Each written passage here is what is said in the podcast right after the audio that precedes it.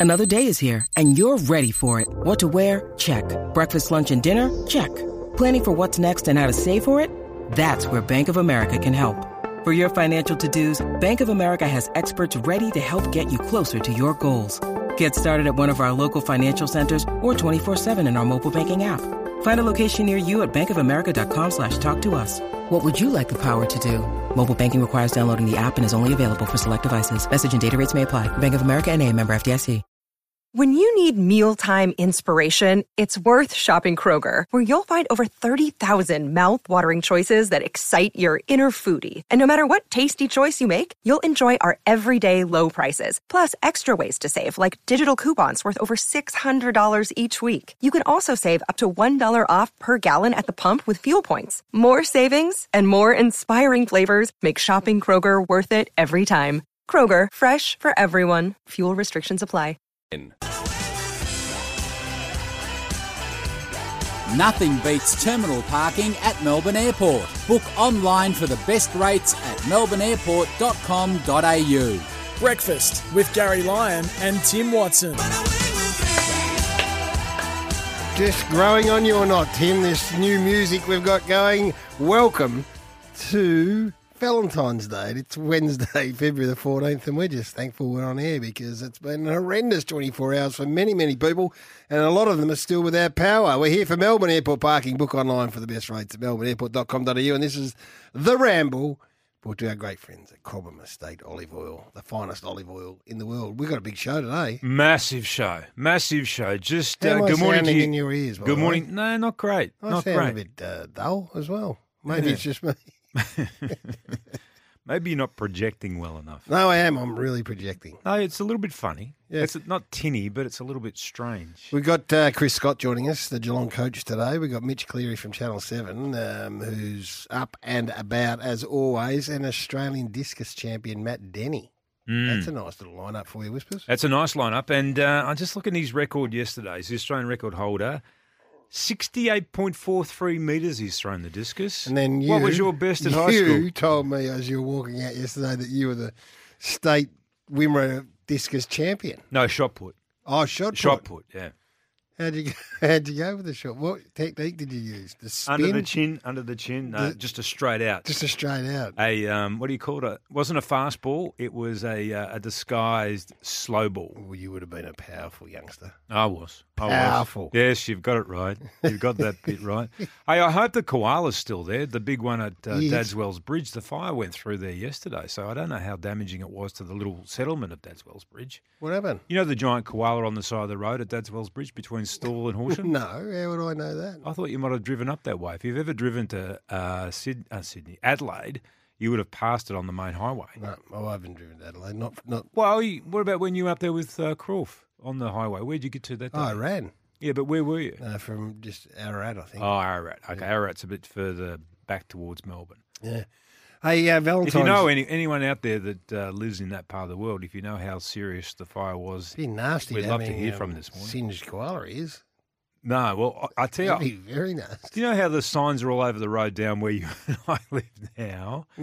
Um, I- What signs? The koala signs. Oh, yeah, yeah, be yep. careful, slow down, all Yeah, that sort of yep, stuff. yep, I thought it was all BS because I hadn't seen one. Yeah. And then I'm walking down the road the other day, Mm. and I thought there was a cow stuck up in a tree. A cow. That's the noise they make. Have you heard? A, Yes, have I- you, of course I have. No. no, that's Ah, not it. okay. Let's put it out there. Oh four double three ninety eight eleven That's not sixteen. it. Who's got a better koala You go noise? first.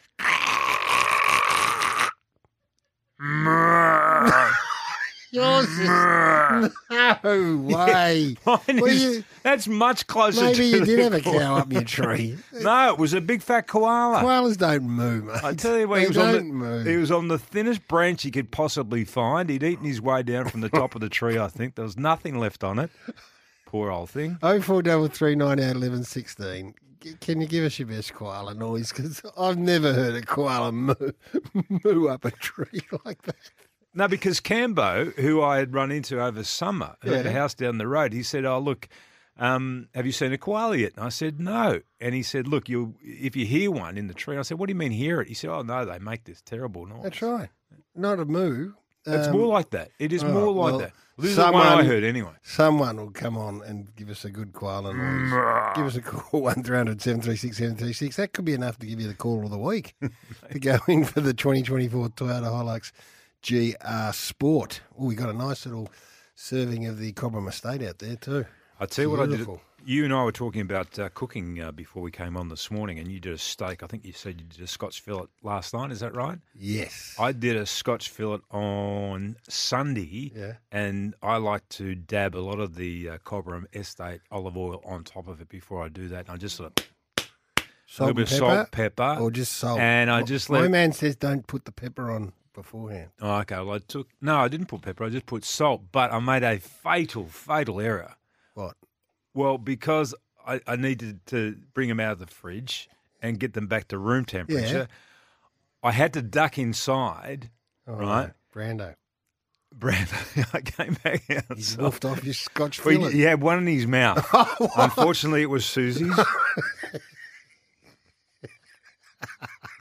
It's Susie, no?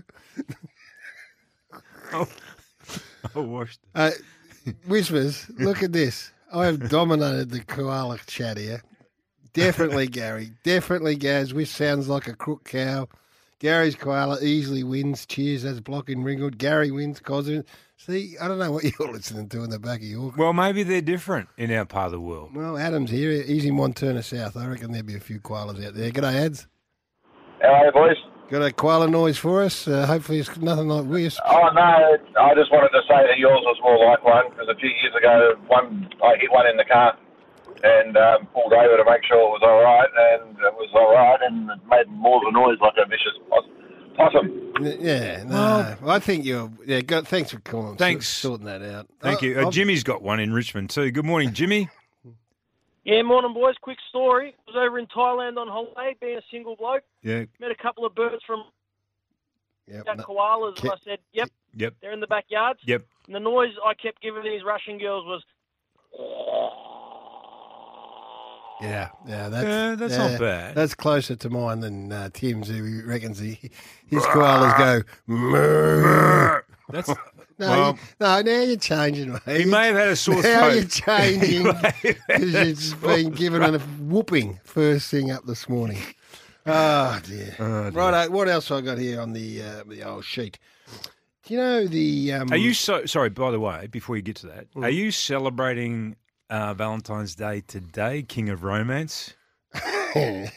might have something? No, I'm actually. You got nowhere to go after what you did with I'm your proposal. separated. I'm sep- I'm separated by the fact that Nikki's at the farm at the moment. Right? So Has she got power on down there or not? off the grid, Oh, you are too. beauty, the beauty. If you if you've lost power, Hmm. eh, well, how could you? You'd have to be listening via the battery sort of setup in your radio. Well, you might have a phone. Well, you mightn't have a phone that's charged. That's true. Yeah, good point. Yeah, uh, terrible. Because Mitch, um, our filling producer here, drives in from out Boronia way. He said half the half the eastern suburbs is in darkness. Yeah, there's a lot of suburbs still out there that haven't had their power reconnected. I That's think it was something like half Terrible. a million, half a million homes and businesses lost power yesterday. I don't know what this is. What, what can you do about that, Wisp? Well, the the towers got knocked over. That's Yeah, why. I know. I see that. The Hey, weather was unbelievable when that storm Oh, I watched that storm Oh, come right crikey, across did the you? bay from a, my new vantage point. Well, you must have a penthouse or something. didn't Came right across the bay. It was uh, oh, it was powerful. The weather it was, it was powerful. Hey, I've got a Wednesday recommendation first for the year. What is it? I went to the movies. I went to see a film. And what was it? I really enjoyed it. It's called The Boys in the Boat. Oh, that's the George Clooney one. Yeah. And good. good. And I really enjoy. I gave it a four puffs. Four Right. puffs of the pipe. right. As you know the story, don't Just you? give us. Yeah, ju- I, I do, but just a brief, not a, a, So- brief, brief synopsis. Yeah, um, middle of 1930s, they um, an American college rowing team that eventually goes to the Olympics Hmm. and um, enjoys a great level of success after a real underdog story. You know, tough times just Right. before the war. They get together. I didn't realise that the the collegiate boats. I don't know if it's still the case, but then they get to to a final, and then they have a, a, a row off, and the winner goes represents America. That's right in my wheelhouse, the whole rowing thing, because obviously I grew up on uh, the Wimmera River and that very big rowing town, Dimboola. Very big. Well, have you heard of the Dimboola Regatta? No, I'll throw that out. Wait and see all the text messages that come through about people that have been up there for the Dimboola the Regatta. river? on the river, the Dimboola Regatta on the river. water in the river. Yes, there is. Is there? Yeah, there was. It went Oh, dry and for a little while. And you rode on it. Yeah, we all did. We, that was part of our. That was part of our school curriculum. Start of your pre-season. You know, when you did sports at school, Yeah. one of the sports we did, which was part of the What? curriculum, was rowing. Really? Yeah, you have to hop in a in a. A single scull? No, no, no, no, a four. How'd you go? Um, You'd have sunk the joint. no, no, it was good. It- We called it crabs. Do you know what a, catching a crab is when you're rowing? That's when you get your. And crabs. Go- go to get a- what does a catching a crab mean? Whiff? when you get What? when you get your oar stuck in the water. Oh. that's catching a crab. Right. Well, they were doing a bit of that in the boys in the boat. Oh crikey! Did we have some crabs in our boat? It's a good movie. That was for Charlie Battisti and Co. because he, he loves our uh, recommendations. Right. They look after uh, So you're giving it a four puff. prestige German vehicles. Get your repair process started. Yeah. Where'd you go? I- what sort of I experience went did to you have? Como. Como. Right. Whew, is that a different experience? I Who was normally there? go Did- to Vic Gardens where you got you know all the young kids are there in the food court and they're having a chop top and a some popcorn. The Como they sit in their big lush couches and quaff Pinot before they wander in. The average age is about seventy three. You said it should be re- renamed Comb Over, not Como. Exactly right. Hey, Geelong Membership Day. That's why we got uh, Chris Scott on today. Oh, he also he wants to. Oh, actually, Does he want to talk to us? We thought we'd grab him while Jared's in the air. That's the only way we could get a hold of him. Um, uh, SEN Membership Day. Enjoy two for one on Geelong Cats three game membership. Mm. Code SEN Cats. I'm hearing that all the coaches want to come on and have a chat to us after listening to Chrissy Fagan know. yesterday. They all reckon that? they can do better than that. Well, here's your chance, everybody. I've got a big issue to deal with after. I'm going to take a break Mm. and then I'm going to. It, it may be the most awkward question that I put to you for the year. And I, I'm, I don't mind putting you on the spot because this is. Serve it up. I'm ready to go. Oh, and the other I'm one. ready for anything today. Did you see um, Tiger Woods' new clothing brand? Because he's ended his 27 year partnership with Nike. yeah, I knew that. He's got a new clothing brand. What's he called it? It is called Sunday Red. Sunday Red. In conjunction with the mighty, mighty fine people at TaylorMade, Right. um, they put together this uh, new brand called Sunday Red because he wears the red shirt on Sundays. That's Right. the, That's what he was known for. Yeah. Yeah. so I'll give you four minutes of ad I won't need it. I won't need it. what's your What's your brand of clothing? PJ. What's PJ? Pack jumper. Four double three ninety eight eleven sixteen. What's yours? Oh, have a think. Four double three ninety eight No, eleven no, sixteen. you don't need to. I've got it written down here. What is it? Tith. What's tith? 10 in. 10 in the half? Ten in two and a half. 10 in two and a half. Send through your ideas for the whiz if you wouldn't mind. I've got. Just stay listening though, because it's going to get Yeah, very stay tense. listening. It's gonna Don't go away. Very tense in here on the other side of the break. When, When we come back. When we come back, it's a question to Tim. It's about his old football club, and it's about a very emotive issue that I will not dodge the tough questions. That's my commitment this year. I've looked after you for most of our time together. Hang on. You're I've commi- looked after you most of it. I haven't asked you the real tough ones. Okay, so let, just let me get this clear though before we go to the break. Yeah. You're going to not avoid asking me the tough questions this year. That's your commitment. That's right. I, I, I've, as my boyhood idol, Right. I've not wanted to embarrass you or put you on the spot, but this year, all bets are off. And the first big heavy hitters coming up after the break. Fair enough.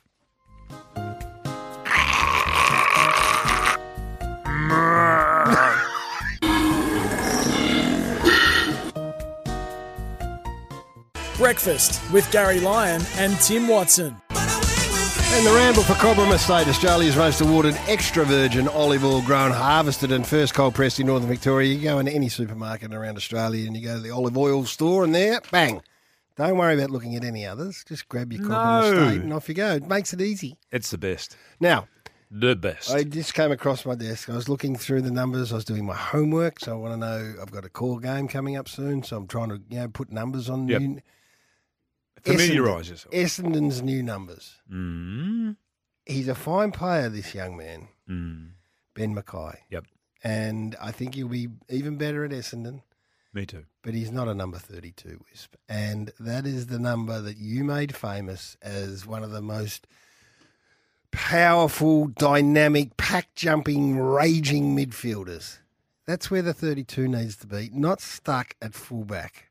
Now, did you or did you not get consulted on the 32 and are you happy with where it's gone? I wasn't consulted. Oh, oh, I think I've hit one. I think I've struck a nerve here. I wasn't consulted. Yes. It will be odd to see it stationary because it hasn't been a stationary number. Stationary. Stuck in the back last It line of hasn't been a defensive type No, number. you've never, it's never defended in its life. I've known that number, so it's going to be very odd for me to be watching it stand there, stationary at full back. But he has my blessing. He has my blessing. He's got your blessing. Oh my word! You Has don't own a number. You don't own a number. You're No. lucky enough to get the opportunity to wear a number, but Mm. you don't own it. Who had the you- 32 before? Uh, fresh, Fresh who? fresh air, Josh Eyre. What, what happened to Fresh? Um, he didn't. Ma- he didn't make it, but that that, that happens. You know, Mm, yeah, from that's- time to time. You know, young blokes have a crack and uh, I they do their best. He's a see. fine young man. I really like. I him. see you nice kid. squirming, which is, I know. No, I'm onto not something. squirming. Did you not think that after your sit down interview with Jake Stringer, he may have just turned around and said, listen, I'll take the 32? Um, uh, look, it was too late at that stage because I only sat down with him last week, Oh. and the jumper had already been um, assigned. When Christian Salem took the three, which after Clint Bizzell, Mm. I just quick call, say, good luck, young fella. Yep. Big fan of yours. Have you rung Harry, uh, Ben? Not No, yet. Ben? I've got a list of things to do. It's, Why it's- haven't you rung him? It's near the top of that list. I've been busy. We've got a lot of stuff happening What? at the moment. We've got the new pup coming tomorrow, and I go. We've got to sort of get prepared, prepared for it. Do you know that there's like puppy nappies out there now? What do you mean? They're called moisture mats. No, that's not a p- nappy. That's where the, you put them on the ground, don't you? Where the dog go, go oh, wee. I thought you had to wrap them around. Don't go strapping. Don't go strapping pearl in a in a puppy mat. I thought you had to strap them on. Well, this is going to save a, a lot of wet patches on the carpet and on the floor. Um, no, like it, it's um, those nu- those numbers, as I've said many times. I know, I know. It is strange though to see the thirty-two in the in a full back, but you're right. I'm hundred percent with you. I'm not into retiring numbers. No, no, no. and I just think that they're just numbers. Do you know who wore the number thirty-two before me? I'll Justin give you a name. Blumfield, No, he wore it after me. Oh, before you. Yeah, before me. Alan Davis. No, Barry Davis wore it. Barry Davis. He did. He did. But another guy wore it between Barry Davis and me. Wayne Primer. Howard Stare. And you look at it. The long like- cold. exactly. How Howard Stare. I think Howard only played maybe one game for wrestling. The Essendon, stare bear. the and he was 32. from Horsham. That's right. Well, then. 30 So there you go. like It, it goes from player to player, and some you know become more known because they wear that number, but nobody owns the number. No, no one owns it. You're dead right. Big fan of the show. Not a big fan of the new song. There's some feedback for you and Brooksy. Well, no, for Brooksy. What about Brooksy? We haven't seen Brooksy for six months. No, he's in been Vegas. away. He's been in Vegas. he makes one call. He's allowed to make one call from his phone Mm-hmm. because uh, Hutchie pays for the bill. He said, "Okay, you can make one call." He rings, Yesterday. and what does he want to know? How'd the new song go? Yeah, what was the reaction to the new song? Not, not how was Tim and Garry's first day Yeah, back, yeah. and what you know. no, nothing about that. no, what was the reaction? And I've the got all song? these great ideas, and I've come back with all these interviews and all these phone numbers for people to ring later in the year. No, um, what was the reaction to the new music? Mm, not that good. Not that good at all. Hey, did Patrick Mahomes? I, I keep a close eye on your news, but I had the Scotchies on the on the grill, so I, had to, I was in and out. Did Patrick Mahomes go to Disneyland yesterday after winning the Super Yeah, Bowl? he does. It's What, a, it's the- a, so the rest of the team went back to wherever Kansas, Yeah. and he went on his own to Disneyland. Yeah, but he'll be back in Kansas for the ticker tape parade. He'll be there, but he's got a deal with Disneyland. I think it's the MVP. I think it might be an MVP deal that What? they have. So whoever who, whoever wins the MVP, Yeah, they obviously there's some money involved, Oh. and they go to Disneyland. if you've just won, not that I ever did, Hmm. if you just won the premiership with your with your mates, the last thing you want to do is leave them. Well, it depends on how much cabbage you get. Oh, would you, so when you won the premiership in '85, Yeah. if they'd have said, "We're listen, there's the big, we're going down the Essendon pub to have the night of our lives to celebrate, but here, here's 300 bucks to go to Gumbaya Park." Yeah, that's exactly what I would have done. you would have gone there. I would have gone to Gumbaya Park. Well, a lot of people think That's that where the uh, city meets the country, Garry. Nate Caddy should have taken the 32. Would you have been happier with that? They He's reckon- got a bit about him. I reckon he goes okay, this kid. They reckon he goes okay. Uh, Josh Eyre ripped a hammy training with Collingwood last week. Thank you, Damo. I didn't know. That's where he is now. I think he might have ended up. I think Is that from I, the Warrior? I think he went to. I think he went to St Kilda, maybe on the like on, not on their just, primary list, but try a bit of training there too. He's a really nice kid. A really nice. Hey, um, Tony Romo, that, that blew up about his call. of I was the- I wanna talk didn't to you about this. It blew right up. Yeah, I know, but you are the expert on this because you've been interviewed by the Ringer, a, uh, I didn't get interviewed by the Ringer. a huge media organisation over there at the states. Yeah, You weren't. You were quoted though. yeah, no, I was. In Bryan Curtis's article. That's right. So how did that come about? Jared. So Jared Jared interviewed Jared you, was an intermediary. And he passed on your quotes. I think Was so. that the best quote you gave? No, Because no, I had a lot of It left me really a good. bit cold. Well, he left a lot of good stuff. wasn't your best. well, well, it was one of about. but I gave a really tight five minutes. No, They're pulling this bloke apart yeah. So there, aren't t- they? Tony Romo, who burst onto the scene and you know did some predictive uh, commentating and got a few right. So this, this bloke's a genius. Now they're ripping him to shreds. Shreds. So Jim, Yeah, but he talked all over Jim Nantz's call. no, he, shouldn't have done no, that. No, he didn't. Jim Nantz nailed it with his call, Yeah. jackpot, Yeah. whatever. And then what they're saying is, didn't just let it breathe. Yeah, he should have let it breathe. and yeah. he didn't. He came straight in with a with a very good analysis, but just when you're on your own, Hmm. you can do you, you can let it breathe. When you're with two others, sometimes you go, "I'm going to get in before you." I know a lot of commentators like that. Uh, Okay, when we come oh, back after 6.30, Garry's going to name the commentators who cannot let it breathe.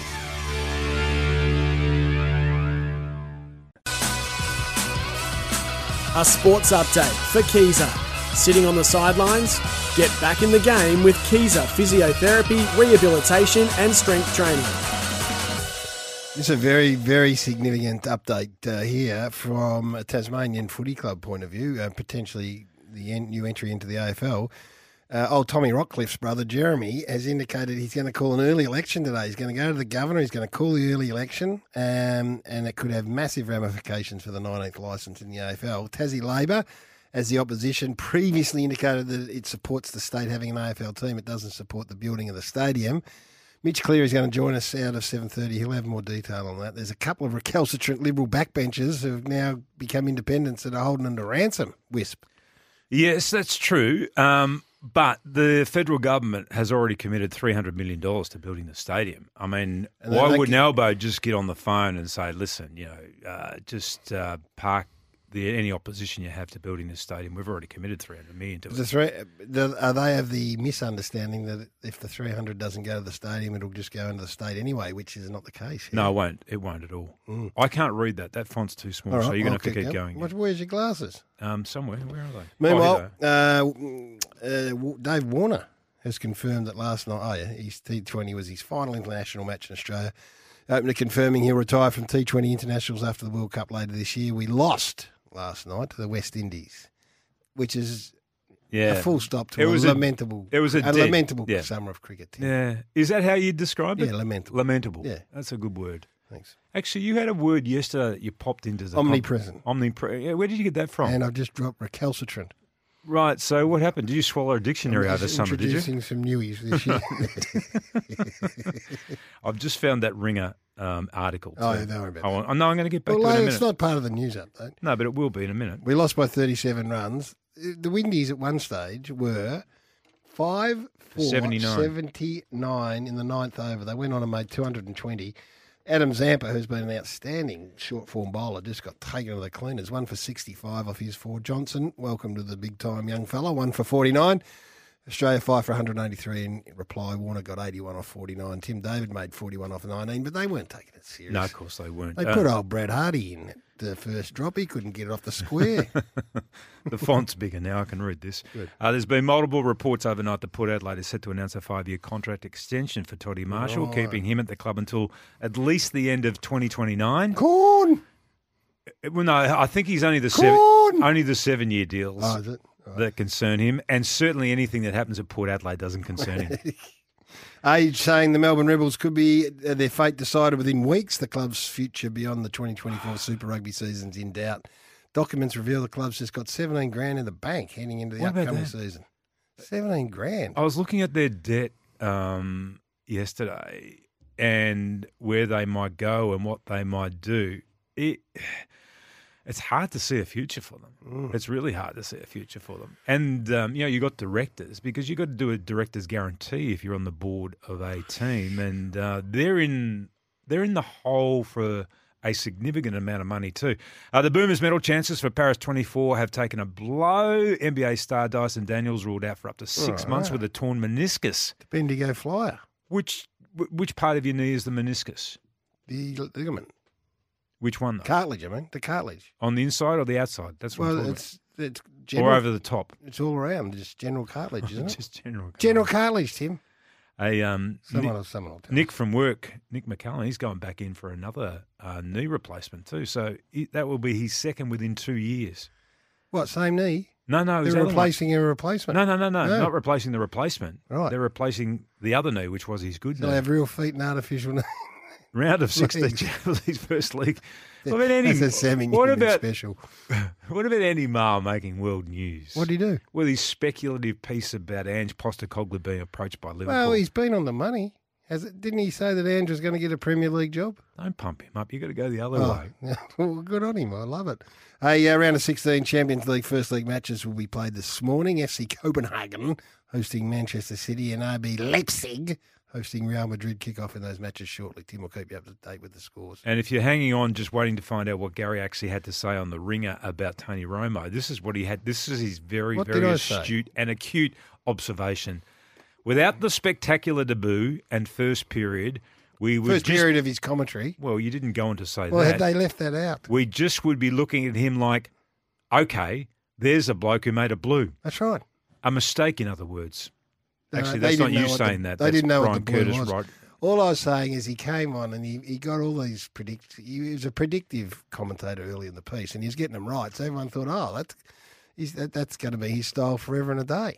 But he wasn't plucking things from thin air. He was a quarterback, so his whole job No, was about reading the defensive line and understanding what, all the movements were going to be. Bryan's left out my best stuff. I Is that what you said I too? said all that. Right. Context whispers. Um, My phone must have been engaged at the time. Anyway, Why didn't uh, Bryan ring me? there's a lot of suggestions of the commentators who won't let it breathe. Who won't let it breathe? Matthew Hayden cannot let it breathe. That's the cricket commentator coming out. Did you think of that over the summer? I was listening to Fox. Where? Hmm. No, I think he's great. I think he does a great job. Ricky Ponting's great. Oh four double three nine eight eleven sixteen. The all new Tempur Pro, Tempur's most adaptive mattress is here. Tempur is a mattress like no other.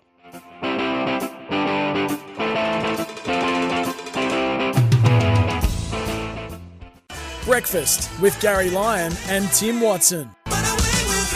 One three hundred seven three six seven three six lines open. Yep. Love to hear from you. Second day back, uh, well received. First Yep. show back. Would like some feedback early in the piece.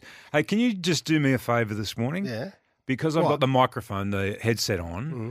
Um, can you just keep an eye on my hair because I've got promo shots after this this morning, and I just don't want to go with a disrupted hairstyle this morning. So, that would be- so if you think it's starting to disrupt in any way, can you just give me That heads be up? the easiest job I'll do this year. Keep an eye on your hair. Jeez, you haven't got much. Um, oh, I, I tell you what, is it What- not too late? Who's What? in charge of footy at Essendon? in charge? Yeah. Brad Scott. No, no, like the Craig footy- Vozzo is the CEO. Right, Voz. Who's the footy manager? Nice bloke. I met him uh, properly the the other day. I Good know. I, I like know him. they listen and monitor the show because it, we speak directly to the fans. Mm. What do you want? Well, I wonder if it's not too late to change the 32. Are you getting some feedback? Unbelievable feedback Mm. that Nate It's Caddy, too late. No, Nate too late. Caddy should be the 32. It's coming through. I'm just giving you the feedback. Right? I, I, I know It's you coming are. through loud I know you are, but you're trying to create you're trying to create some sort of um, a problem for me and the Essendon No, football. I'm- yes, you are. You got mischief written all over No, your face. I am. Yes, you have. I've I saw it the 32. I didn't think it was a great fit. I accepted your. of course, it's a great. I accepted your response, but now the people are speaking, and they say Hmm. that the 32 has to go to Nate Caddy. Right. I don't Well- think it's too late. No, I'll be handing it to uh, Ben McKay you told me Susie first. is going to do it.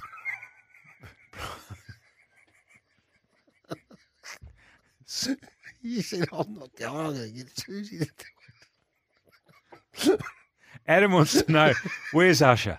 it. here. Specky's on the road. Good morning, Specky. You there, Specky? How are you, gentlemen? hey, Spec. Very good. Hey, Garry. So, so you're breaking up there, Spec. I missed that. Go again. I've had a really good look at the uh, at the Carlton list Yep. this year. Yep. Mm. I've I've taken all into account Yep. everything. Yep. I believe that we have got a team that will play in the grand final, and that we play now to I believe maybe 34 or 35 on the list. Yeah, that you, deep. Garry, would you would, would you be able would you be able to have a look at that list for me, Garry? Yes, I can. Just tick off just tick off all the players for me. Yep. Because Wispy obviously won't because he barracks for Essendon and hates Carlton. all right. He does. Love Carlton. He does too. He told me that. So, but I know you, Garry. I know you'll do an honest Very fair. of the list. When do you want me to do that? Say, oh, maybe if you could put it in your things to do and have it done by Friday. Okay. Yep. Well, okay, we so only got you, one more hang day. on, hang on, Specky. You said you you you're down to about thirty four deep. Yep. I, I, I believe we're down to 34 deep. Yep. Okay. All right, Spec, leave that with me. I'm going to give that the full um, Garrity look into because there was another commentator who said if you haven't got Essendon winning the premiership, you don't know what you're talking about. You haven't got Carlton win the Uh, premiership. Carlton, what did I say? Yeah. Essendon, Carlton. I'll have a look for you, Spec. Thank you very much, Garry. Good on you, mate. On you, nice Specky. to talk to Spec. Nice to talk to Well, he only wanted to talk to you. Well, he did. Cause He doesn't think he's going to get an honest answer from me. You I won't- don't hate Carlton, by the way. Why would anyone think that I hate Carlton? Why would anyone think that I hate any team for that matter? Well, because but you do. There are teams that you sort of you lean towards, and there are other teams that you lean into for whatever reason. Not it's not particularly the team, but it's the, sometimes the personality surrounding it. So something must have happened between you and Carlton at some stage. I see Basil Zempilas might be going into politics too. Did you read that over the summer months? Yes, he's in politics. Does he look like? No, he's a mayor. Well, that's He, that's political. well, no, that's not necessarily an going- alignment to a Is he, party. is he going local government or is he going federal, well, he's going state. state? Yeah, yeah, state government. I think. Well, he wants to be the premier.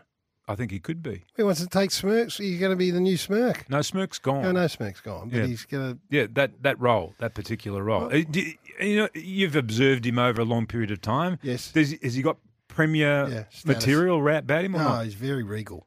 I- I- no, he's got all that. He's got all that covered. Yep, no, I think he has. I think he's. I think he. From all reports, he's a very well. We know how popular he is over there, and we're great fans of his as well. So, go go, go for it. I say.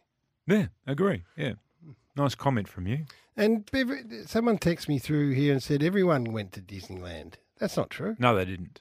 No, they didn't. That's not true. That is not true. Um, but uh, did you see that uh, Tom Brady came out and supported uh, Travis Kelce too? Said there's nothing wrong with that, and the way that Andy Reid, the coach, handled that coach, well, you know, when he crashed into him, he said the way that he handled that is the way that you'd expect somebody like Andy Reid to handle it because he's a great coach and he just understands that things happen. There was not it wasn't a put down from Travis Kelce. He wasn't trying to demean him in any way or humiliate him in any way. It was just his passion spilling out. Was this is a good test of how big an influence Tom because Tom Brady's about to launch a media career. He signed the massive Yeah. hundred million dollar deal with Fox.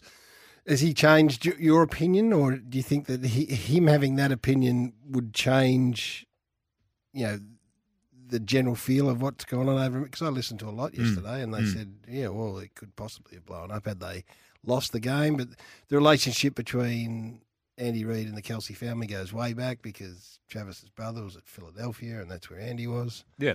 He's got a great understanding, so we don't know all those things, do we? No, you don't. You don't. But then the coach has a relationship with the individual over a period of time. Mm. And it's the same, like Chris Fagan sat in here yesterday, and you and I, like, we had a great chat with him on air, but we had a great chat with him off air mm. as well. And he was just talking about how much time he spends and tries to spend one on one with the players mm. and get to know them. And build that relationship, he said, because it's really hard being the coach. You know, you see these blokes and you've got 40 something players on the list, and sometimes with everything going on, you just don't get the opportunity to sit down and find out what is making that bloke tick or what's bothering him at any time during the year, and you've got that relationship going. And he thinks that that's the best way and the most productive way to spend his time and suits him best as a coach to be able to do that. And, you know, from what we've seen and the way they're operating, it seems to be that it's working for them. Yeah. How important? Well, you were a coach.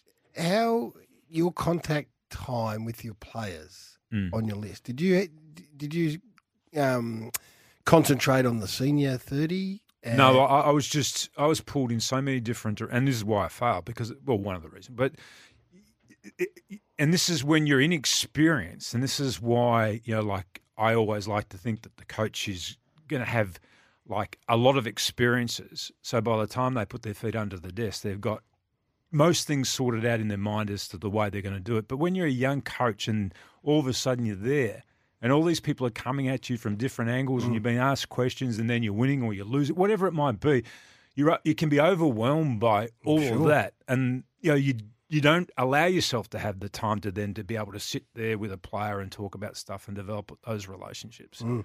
I mean, that's one of the things that can go wrong with an inexperienced coach. Well, I think we've seen that with other inexperienced coaches in recent times as well. Big challenge for new coaches this year. Uh, Wise words from the Wisp there. Bunnings Trade can help you get back to work with amazing value on a huge range. Don't forget the Cygnett Boost Power Bank Wisp. You've got to give that away, forty four ninety five. Cheap. It would have been very handy over the last uh, 24 hours given the power and uh, My situation. word. Hey, we've used that so many times. What? That power bank. I know you have. It's a it's an absolute beauty. So if you can win one right now, then you should. And all you got to do is ring up or send in one of the messages, and they're flying through. We'll take a break and be back with more after this.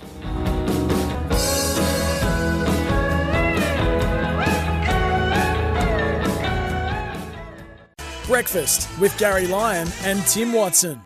Great to be with you. Uh, the ramble's almost done for another day, thanks to Cobram Estate. What about this uh, text message, Whispers? Uh, glad you're back, you boys. Can't wait for the footy start. The pie season launches tonight. Should be a great evening. It would be. Yep. P.S. Tim, my wife would love to drop off some breed-specific pug shampoo and conditioner to her business. Let me know if that's okay. That's okay. I've let Is that know. for you or for Pearl? In fact, you can do the pug shampoo. No, it, it was pug shampoo, not Yeah. rug shampoo. pug shampoo and conditioner. Uh, welcome would be back, very lads. nice. I'm just wondering if you, anyone has heard anything out of Geelong this pre-season. I follow them. I've heard Zip. That's from Walshy. We'll stand by Walshy. We've got the coach of the Geelong Footy Club. yes. Chris And Scott joining us today on Geelong Membership Day. that's right. And we're going to put it to him whether or not Tom Stewart's going to play in the midfield this year. Are you? no, we're not. That- That was one of the silliest stories that went around over the summer. I missed it. What happened? Oh, did you? Mm. Uh, it was like tongue in cheek. Oh, we're thinking about putting, or somebody said Geelong. been a couple of times, a couple of. Yeah, uh, but they're not going to put him in the midfield No. permanently. no. Let's be honest. Was that what the it. story was? Yeah, and then it just sort of you know, grew legs, and in the end, he came out last week and he said, "No, that's not happening. We're not going to be playing him there." Okay. Why, True- would- why would you take one of your best defenders and put him in the midfield? Trisha's in Abbotsford. Hey, Trisha. Hi, good morning. Welcome back, boys. Thanks, Trisha. Thanks, After Trish. watching the Super Bowl, we have absolutely nothing to learn from the Super Bowl. Our grand final was so amazing, always is. And one of the most beautiful songs in the world is America the Beautiful. And the guy that came out absolutely butchered it. I thought, oh, there's their version of Meat Loaf. Oh no, So please, was, Gi- give yourselves a pat on the pat on the back and the AFL a pat on the back. We're an amazing, amazing group of people. So thank you very much. Well Good on done you, to you, Tricia. Tricia. You're a good chance to win the call of the week. Very positive there. Into the draw for the 2024 Toyota Hilux GR Sport. Imagine Trish hooning around in the Hilux Yes. GR Sport. yeah, that was Post Malone that sang that song too. What about his chomps? These chompers? Yeah, Yeah, he's got uh, he's got some tattoo work going on uh, on his And face. he's got the full metal. Mm. No, he's got all that. He's got all that, Garry. Um, I'm hearing, I am hearing this from a very good source, and that is that uh, the season opening is going to be amazing in terms of already the popularity of AFL football for this season is going through the What do you roof in pre-game sales, membership, all that sort of stuff. What, stuff. the opening round zero? They're all, they're all- they're selling out like it's amazing how many people are scrambling to get tickets to the opening rounds of the AFL He's season. been got to. I may have been. Chris Scott's going to join us. Mitch Cleary from Channel 7 with all of the news, and we'll get stuck into the biggest issue of the day out of the 7 o'clock news. Breakfast with Garry Lyon and Tim Watson. It is Geelong Membership Day today. Uh, the Geelong coach, Chris Scott, is going to join us. Um, you can get two for one on Geelong Cats three game membership code SEN Cats. So we'll have a chat with the coach of the Cats, um, Mitch Cleary. I think he's a Geelong supporter too. My word, he The is. chief footy reporter. He's going to have a chat with us about all the news that's kicking around. And Tassie is the big story this morning with uh, an election to be called today. The ramifications. I'm hearing not so much the ramifications for the team, but what it means for the stadium. Mm. But that it also means the AFL said no stadium, no team. That's I right. think. But uh, Are you, Chris Scott, okay? Because you've had some, not Barneys, but you've had a little bit of back and forward I've when never- you've interviewed him in the past, I've never had a Barney with Chris Scott. No, I did. I heard you one night. You were No, I talking. yes, you, yes, you did. I have not. What was it about? I listened to you What one night talking to him. It was pre-game Yeah. on radio, Mhm. and you were talking about tagging and not tagging and that type of thing. And then he came back at you, and then you came back at him. Not not in a mean. Oh, so it was just a discussion. Yeah, it was wasn't a- a, Barney. well, it, it was. Was there respect? Well, I thought there was respect from your side. I'm not sure, sure that there was respect from his side. I'm a massive fan. I know you are. I a I long know you are, and he's always a good chat. And uh, I don't think you and I have ever interviewed No, I don't think him before on this A couple show. of times we had him teed up and Jared just swooped. That's right. Well, it's very hard to get him because of Jared. That's right. Um, Talk about pressure, though. You talk about young pressure or pressure being applied to anybody that enters AFL, and then you get somebody who goes number one pick in the country. Then they go to the West Coast Eagles, a two-team town, and you think, okay, well, how are they going to handle it, right? How much pressure it might be. We know that he's already been on the front page of papers. We talk about Harley Reid here. I, my- someone told me he's been on the front, the back, nearly every day. He's been centrefold, everything, right? And this is his coach yesterday, Adam Simpson, just trying to maybe take a little bit of air out of it. on SEN. yes, on SEN, just explaining how they might be able to handle this young man. And we're talking about the state of WA and how they might handle him. I just hope we um, collectively as a state look after him. We want to keep him for forever uh, over here. So, yeah, look, he's going really well for an 18 year old kid who, you know, is carrying a lot of expectations. I think the way he plays also allows him to win his own ball, and um, he's finding his way through uh, senior football pretty pretty well so far. Albeit he's um, he's very young. So he's trying to take pressure off him, though, isn't he? What he's saying is like, you know, the expectation here, how are we going to handle him as a state? Yeah. Like, we all have responsibility. We've all got investment in the West Coast Eagles. Now, let's just maybe pull back a little bit and lower our expectations or not. It gives you an insight into what it's like in a two-team state. Like we, Adam Simpson's coaching the state there. He's he's Yeah, coaching the yeah. state of Western Australia. He's not. That's not the message for the West Coast supporters. That's the message for the state of Western Australia. that, that, And what, what do you reckon he's thinking when he picks up the paper and he looks at the front cover and there's Harley Reid on it? Well, it, it- there's a, Like he's so many building a team and everybody wants to talk about a an individual. Yeah, there's a- so much at play, and and at the heart of it too is the fact that they've been so poor as a footy club, right? So they've had nothing to they've had nothing to get excited mm. about. Mm. They've been the whipping boys, which for West Coast Eagles team is unfamiliar territory. They- They've been a power of this competition from when they first came in back in 1987, hmm. and now all of a sudden they've gone through this period where they've been you know, the laughing stock in lots of ways. And the, what the prospects of them having a massive improvement this year are pretty low as well. They've got to start again, all that sort of stuff. So they're dealing with that. And then this kid, this most hyped kid hmm. in recent times, lobs on the doorstep. So they're going, right, that he is the thing where all the attention's going to go because if they if he's been absorbed into a powerful West Coast side of yesteryear, then you're not having these issues because the load's been shared by you know, the whole whether it's Jakovich and Mainwaring and you know all those players, but not now. He is the beacon. It's hard to know whether or not you can prepare somebody for this too, because you get a young kid in any young kid that you draft, any club that drafted a kid last year, you get them into your football club and you try and prepare them for AFL football. Mm. But what they're trying to prepare him for is something that is unique to the West Coast Eagles. And there's not another kid that got drafted last year who's going to be experiencing the same things that Harley Reid is in terms of the attention that's been applied to him. No. I, I, I don't know.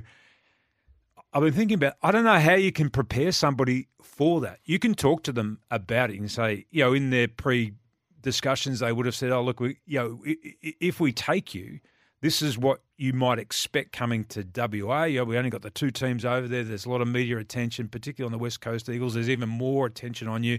We've had a very bleak couple of years, as you outlined. We've had no success.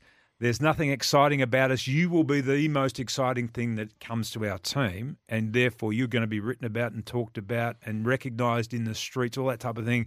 And you try and prepare somebody for that, but it, it, it's so foreign to a kid that's just stepped out of under 18 football to find themselves thrust into the middle of what he's th- found himself thrust into. And the justif- it's all justifiable speculation and questions, right? And it's justifiable discussion. It may not be an issue at all for Harley Reid. Not for him, it may not. No. It- we're, like we're, we're, we're you know, asking the question, what's it going to mean? And he's going to be, Yeah. he, he might be just one of those blokes who just takes it in his stride. And from all accounts, he is. Like he's, from, He may be Garry, but he's stepping out, and he would be already recognised by pretty much No, no, seventy-five percent of the people in Perth. 100%. He can't go anywhere without people recognising him, and you know, and he might start out that kid that you're talking about. But we've seen people in the past who, because of the exposure, and you know, Buddy and all these guys who think, oh, God, I, don't want to live in this fishbowl. Yeah. I, I actually, I'm not enjoying that part of it all. Yeah, well, again, the personality traits that he has, and we only know about him because of how much hype was around him. So we know more about him than most draftees coming into a into their first season. Would suggest that he's really well equipped to deal with it. That you know, all the people hmm. back home in Tongala and around that area tell me that yeah, the the bush rangers that he's really level headed and well suited. We might be jumping at shadows. He might just take. In fact, he might thrive on it. Tim. He might be one of those young kids and personalities who absolutely thrives on being the centre of it. Well, not the centre of attention for any other reason than what we've spoken about. Number mm. one pick, highly rated team that's really poor. The other side of the coin is Jason Horne-Francis, which is a really good comparison to make because he's gone back Yeah. to a two team town who are every bit as passionate, but he's gone into a really strong organisation who have enjoyed some success. But he had a tough year last year. I mean, he got booed and, you know, this ridiculous notion of opposition supporters booing him and all that sort of Mm. stuff. And then he was asked about it as well. And he, so this is where, I'm not saying Harley Reid's going to be in the same position, but this is where Jason Horne-Francis finds himself now. I went through a lot in my first year and um, probably can't top what I went through in my first year. So um, yeah, I feel like I'm really well prepared for, for what what's to come in the future. Um, so yeah, I can't be more grateful for I guess what I went through, which is probably silly, but yeah, it was it was good to get that exposure. I learned a lot. Um, I learned that footy is 80% in your head and 20% on the field. Dad's always told me that when I was from when I was a young young kid. So it was very good learning about that, and um, like I said, it gave me a lot of exposure for the years to come. It was definitely hard early. Um, I guess not knowing why you. Well, I guess knowing why, but um, from other supporter base not knowing why. But it was it was it was tough early, but you know you get used to it. I think Jason Horne-Francis has been magnificent in the way that he's handled all the attention and the pressure that's come his way. The North Melbourne stuff and then Yeah. the Port Adelaide stuff. Yeah, yeah. I think he's made he made m- mistakes early in the piece behaviourally from you know the expectations of a professional footy club like the AFL clubs are, and North Melbourne would mm. tell you that he wasn't at the level where he needed to be. Now uh, that's okay. That's that's an eighteen year old kid. I think that's we ex- have to come to expect that whether you're number one pick, number two pick, or number forty five.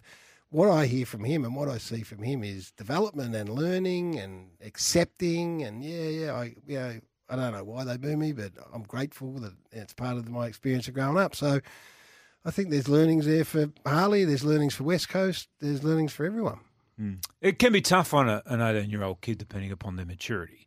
You imagine if maybe Horne-Francis had have gone to West Coast and not come to North Melbourne in his first year. Mm. Like because of the way that he was in his first year and maybe his immaturity, even as an 18 year old kid in that first year, and the way that he handled things at North Melbourne, had the spotlight. Like the spotlight wasn't on him here in North Mel- at North Melbourne in his first year It, so it- much. it came on him though, didn't it? Yeah, as, as because speculation of- started to.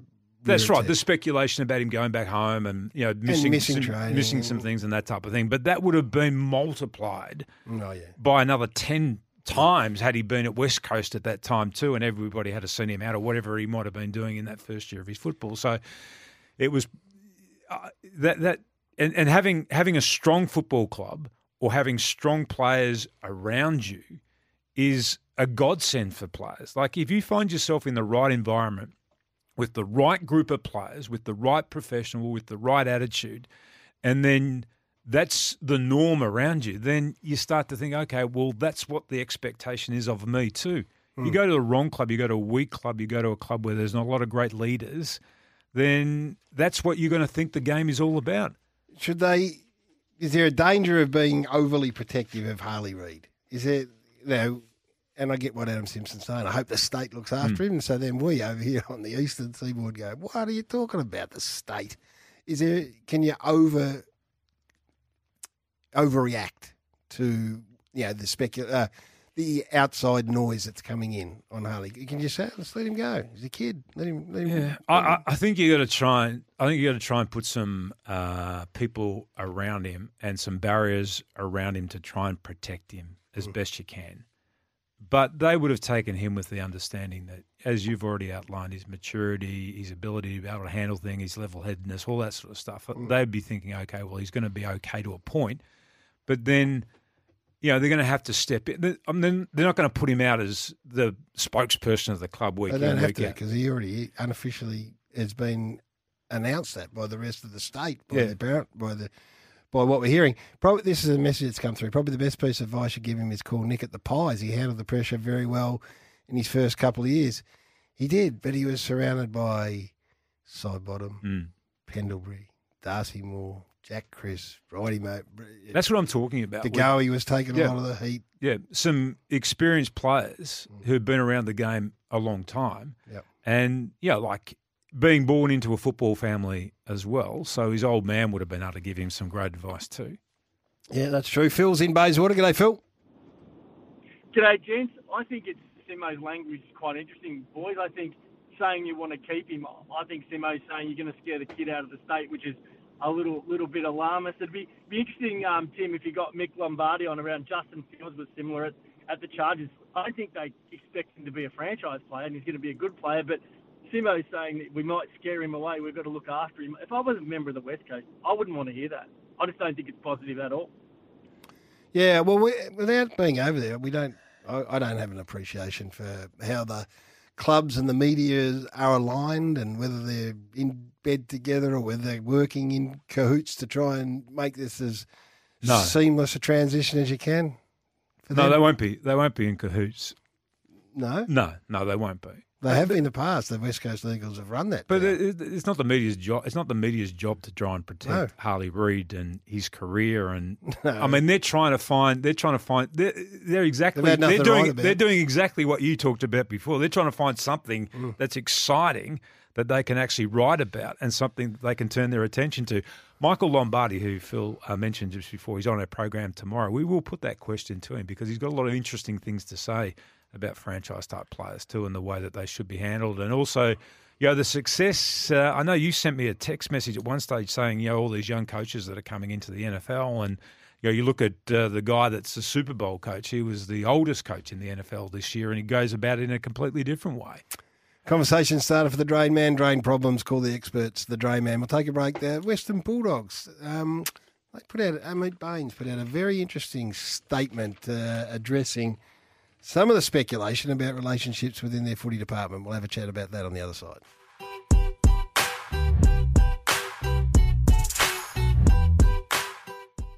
Breakfast with Garry Lyon and Tim Watson. Oh, transitioning into full AFL mode we are right now with, with the first game not too far away. In fact, the first time that two clubs will come together is on Sunday. I think Melbourne and Richmond are going to do some match sim.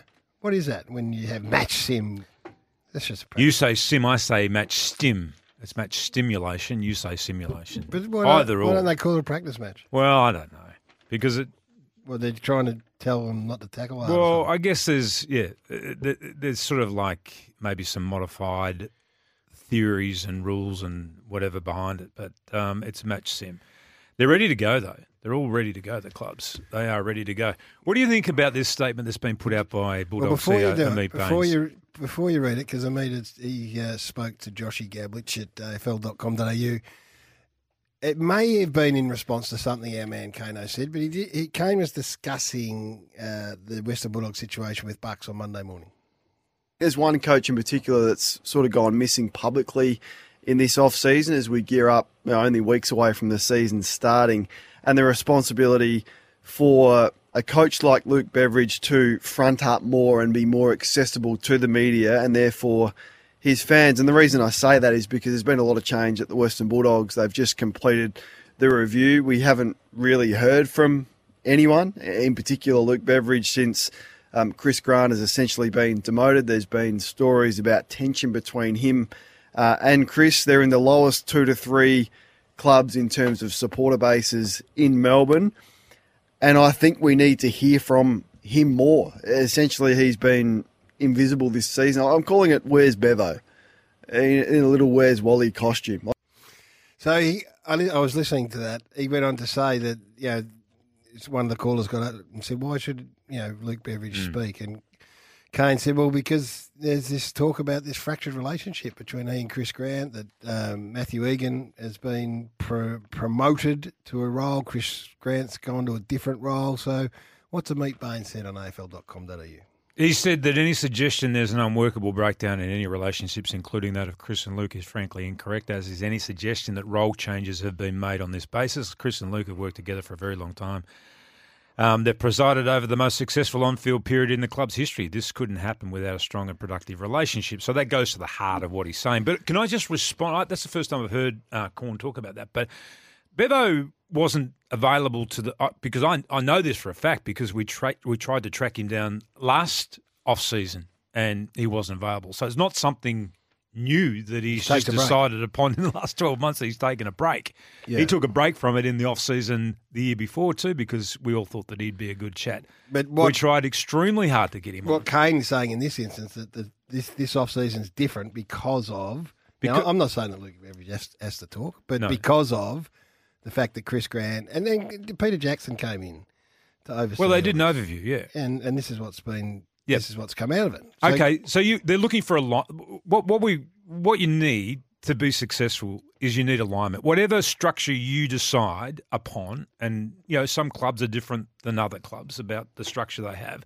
You need alignment. Like you need people buying in and accepting that. Okay, that's the way that we're going to align. Now maybe I don't know. We haven't spoken about it, so maybe maybe you know Ameet Bains. I, I, I take his word that they've got a great relationship, and the re- maybe there are parts of the overview conducted by Peter Jackson that, that, that, that he wasn't happy. Maybe he didn't want the club to do that. Maybe he did. I don't know. We haven't spoken to him. So, but you know, like I can remember, and I said to you this to you off air this morning. You know, the last time somebody as a coach vehemently disagreed with the way the club was going about examining itself, and it was an internal examination that I can recall, is when Brian Cook did that down at Geelong with Bomber Thompson, and that ruffled his feathers like incredibly. I think they came out and won the flag that year. So sometimes, you know, sometimes there has to be a circuit breaker hmm. at a football club for change, and maybe all participants aren't going to be happy, but maybe at the end result of that, when you do shuffle some positions or you bring new people in or whatever, you do get the alignment and you get a better operation. And unless you're intimately involved at a club, then you're speculating. Ross Lyon and Simon Lethlean addressed, you know, a similar Mm. issue months ago. Yep. Yeah, we, we mightn't be best mates, but we're, you know, Simon's the CEO, this and that, and the speculation was that they weren't getting on or that, you know, they were saw things differently. But they p- tried to put it to bed months ago. And then last week, Simon Lethlean's gone. Mm. So now I'm not saying that's the case here from a Western Bulldogs point of view, but that you know, Western Bulldogs fans have rightfully can grab a hold of this Ameet Bains statement and say, righto, everyone just back off. There, there it is. That's what Ameet said. They get on. Everyone's fine. Life's good. We've heard that. That happens in footy. we we we hear that. Put the fire out. You know, if there is tension, calm the tensions. St Kilda did that, and then three months later, there's a change made. So that's why there's speculation surrounds this sort of stuff. Now, from this Western Bulldogs point of view, there may be absolutely nothing. They may be all on the same page and away they go.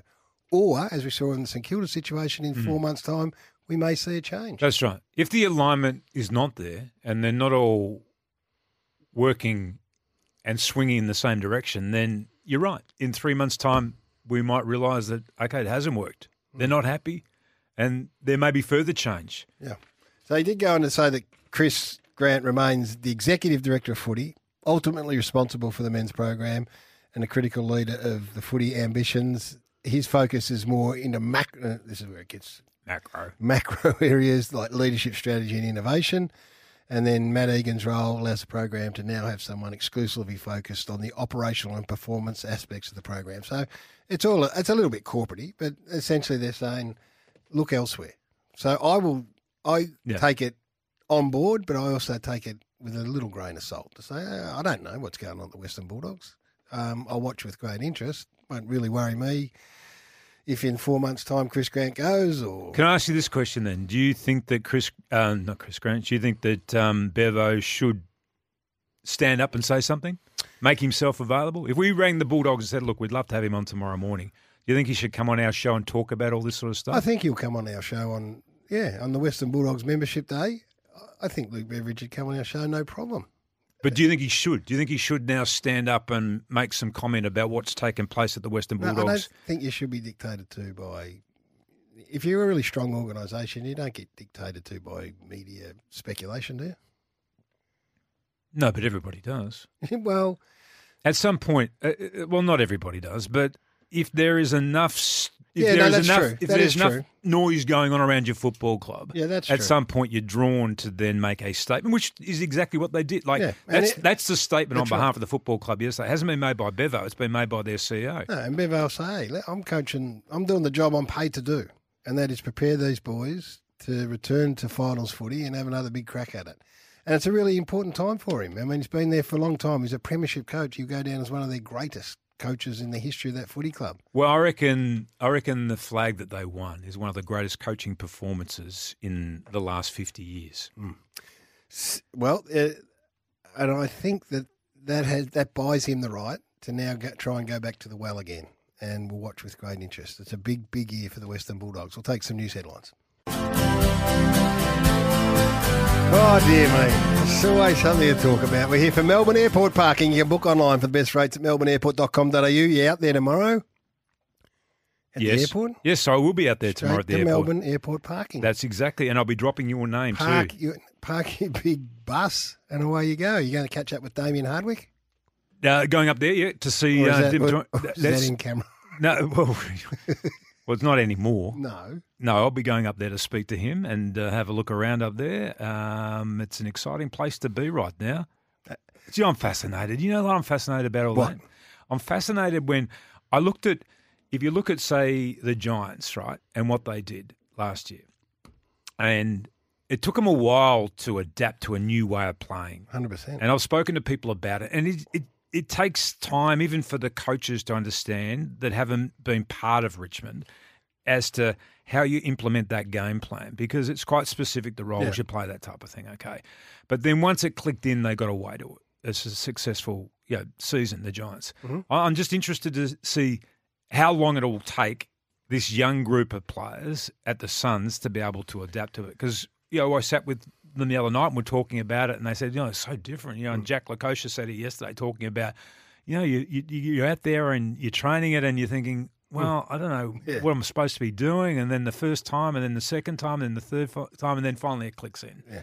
I just wonder how long Dimmer thinks it's going to take him to get that team playing the way that he wants them to play. The analogy with the Giants is interesting because uh, I mean, I don't know this for a fact, but if you asked Adam Kingsley, he would say oh, he changed massively. Uh, remember, remember the stress and the how much he was carrying with him. I think he changed. I think he changed in around his demeanour in Yeah, the no, box and that type I of thing.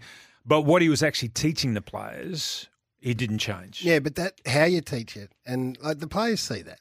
The players would have seen that. In fact, I know the players saw that early in the piece, and they're seeing how you know, Intense he yeah, and, and they're going, "Well, geez, what's going? on? This is this is round two. You know, there's a long season ahead. You Yeah. know, it wasn't happening quickly enough for him. No, and he was in a hurry, and he'd been waiting for his shot at the you know AFL senior coaching gig. All he's you know been for jobs, so Hmm. all of a sudden he thought, "I've got to do this in six weeks." And the, I think the players felt that pressure. I think he felt the pressure, and there came a time where they went, "Let's just take a deep breath." And I think the players said to him, "Hey, it's a, mm. this is the marathon, not the sprint." And and we saw changes.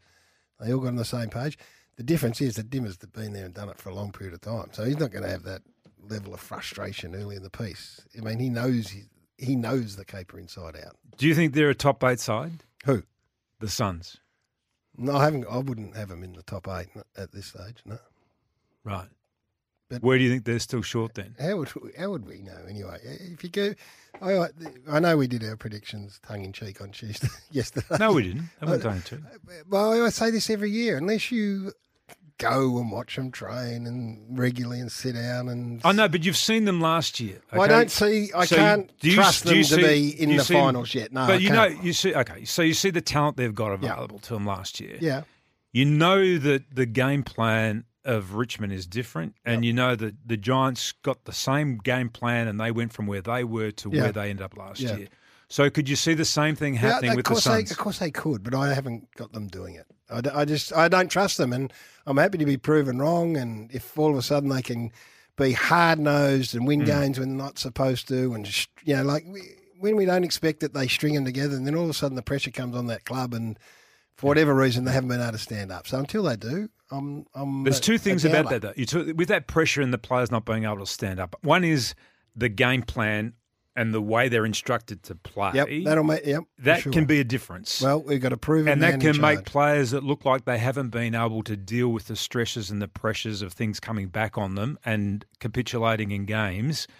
That can disappear as a result of them actually being part of something that's completely different in the way they play. Yeah, I agree. If you're and the instruction and the emphasis on different parts of the game, because all we all think coaches all coach the same way, Mm. but they've all got different emphasis on parts of the game that they coach. and um, their ability to emotionally connect and get just extract something a little bit more out of a group or an individual that That's someone right. else And wasn't able to. that's the And cream on the top. That's the little X factor. So you, the bigger bigger question is who can't, who can't make, who can you not see Hmm. make the eight in any way, shape or form? And of course, you know they could pop up. You'd be brave to select them in your eight, and if you do and they get there, then you're a genius. Uh, we ba- I'll, I'll read you something from Ross Lyon on Simon Lethlean um, When we come after the break.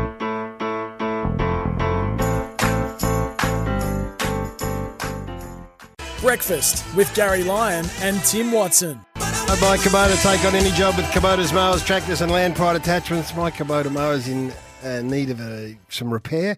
It's a little bit of a tricky one because I've got a good man who can help me out, Hmm. and you you want my man now that you're down there with me to help you out. Yep. My man's hard to get, Right. and if I put him on, if I let you go That's interesting. and and get it onto him, well, then he may be even harder for me to get. Well, that's interesting you should say that because you sent me his number yesterday.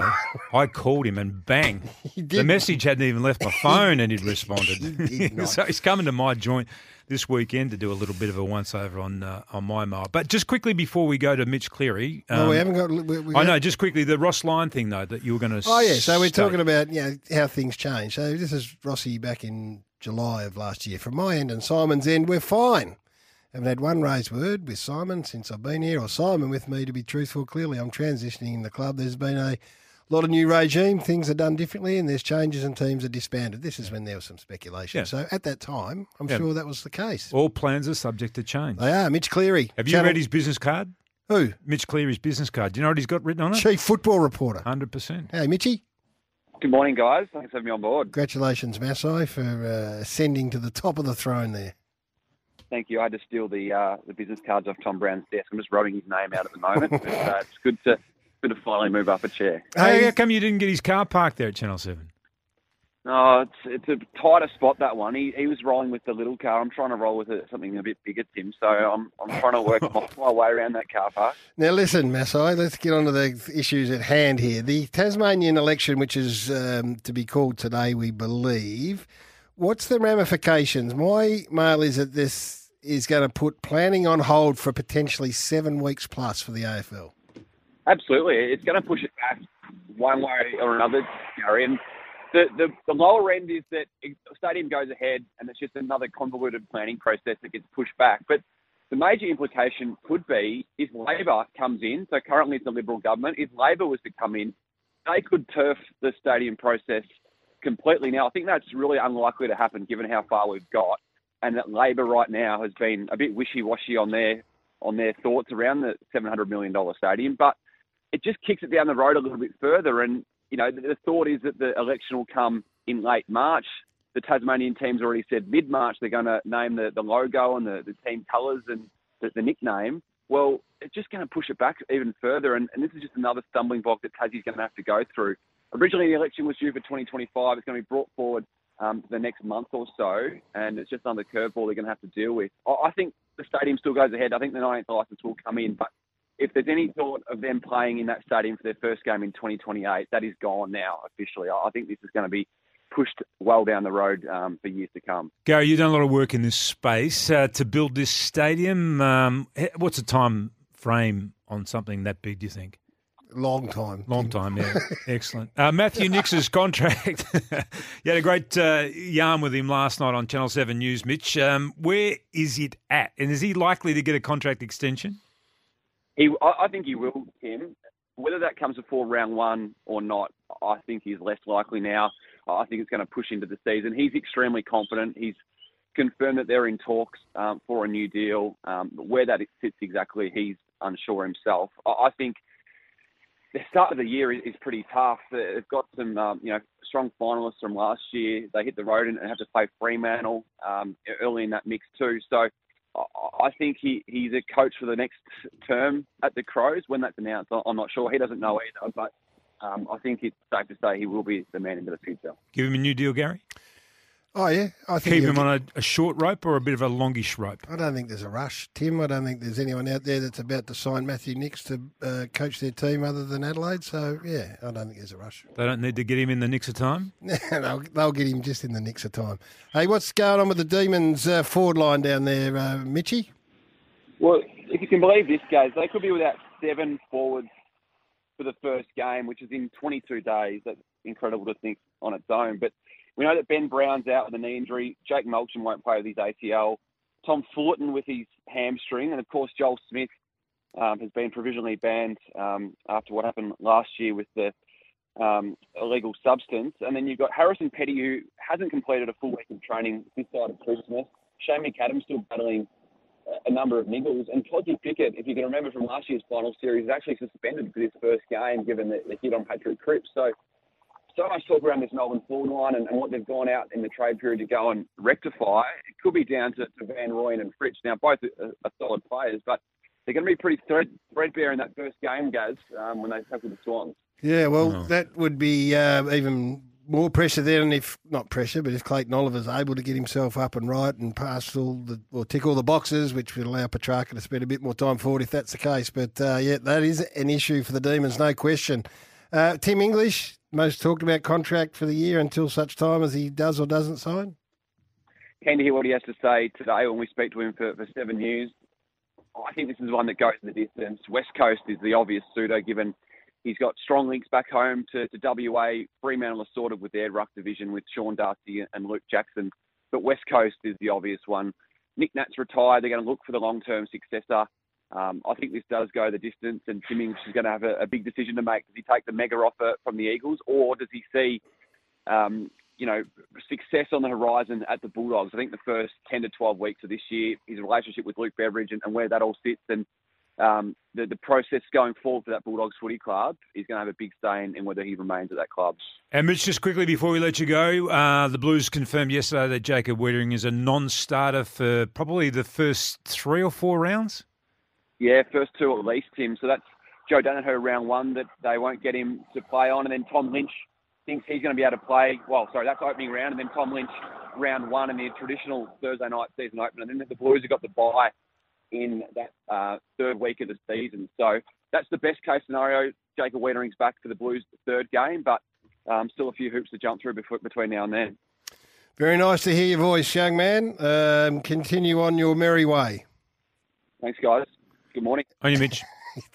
Did Mitch say when we go back over the tape when we welcomed him? Did Mitch clearly say uh, it's good to have me on board?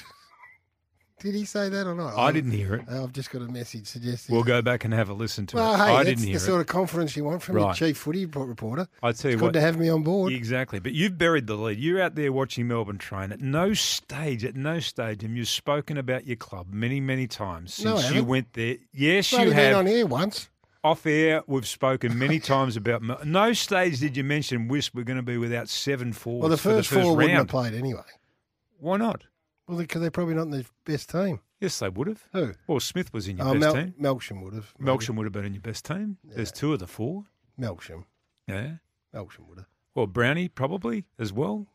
Mm. Are you worried about that then? Yeah. Seven forwards not available early. Yeah, no, I'm worried about Harrison Petty. He's he's my main concern. If I'm a Demon supporter. I mm. want Harrison Petty. If Harrison Petty is able to play, then Petty, Van Rooyen, and Fritsch, surrounded by some nipsies, Yeah. then that's okay. That's okay. And uh, what happens if uh, Maxi Gawn goes down? Who's your backup ruckman?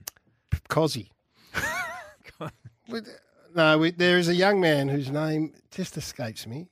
I'll have a look in the book. Who's a bas- like a basketball. This is the guy who was rucking against Max anyway when I was out there watching him, and was moving really well, like a really good athlete, but just raw as raw. So probably I, I don't want to scare the Demons fans, but I don't think there's any player who is more aligned to the success or otherwise of their footy club in the competition this year than Max Gawn. Mm. There isn't. Agree, but Fullarton was recruited for that purpose, but Yeah, he's got a hammy. Yeah, Yeah, and absolutely as a backup, but he's got a six to eight week hamstring. Yeah. I think. because you uh, asked me the question this morning before we came on air: How is Sam Draper going to be able to play alongside Todd Goldstein? And I said to you, well, Goldstein was recruited to be the backup for Draper, and you said, well, hang on a minute, that's not what Draper said yesterday. Draper said Ian Goldie are going to be a magnificent. Of course, he's got to say like that. He can't. He can't. He can't demote one of his teammates. He he- can't say, "Oh no, well he won't be playing because I'll be playing. He's just my backup." So he's not going to say that. There's the headline. Watson says no chance Draper and Goldstein in same team. I don't think I said that. Can you see them in the same team? yes, I can. You're gun shy after yesterday.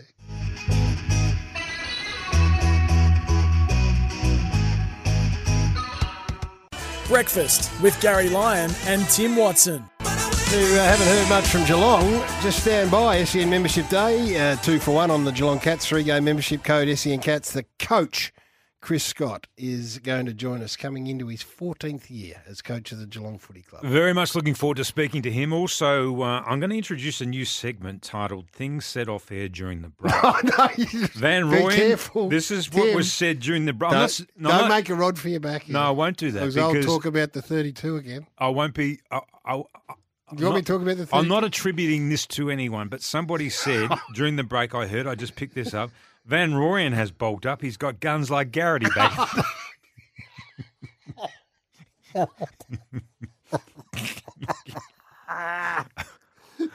I'm not attributing that to anyone. Uh, the Ferris White was a young ruck. Thank you, Oscar.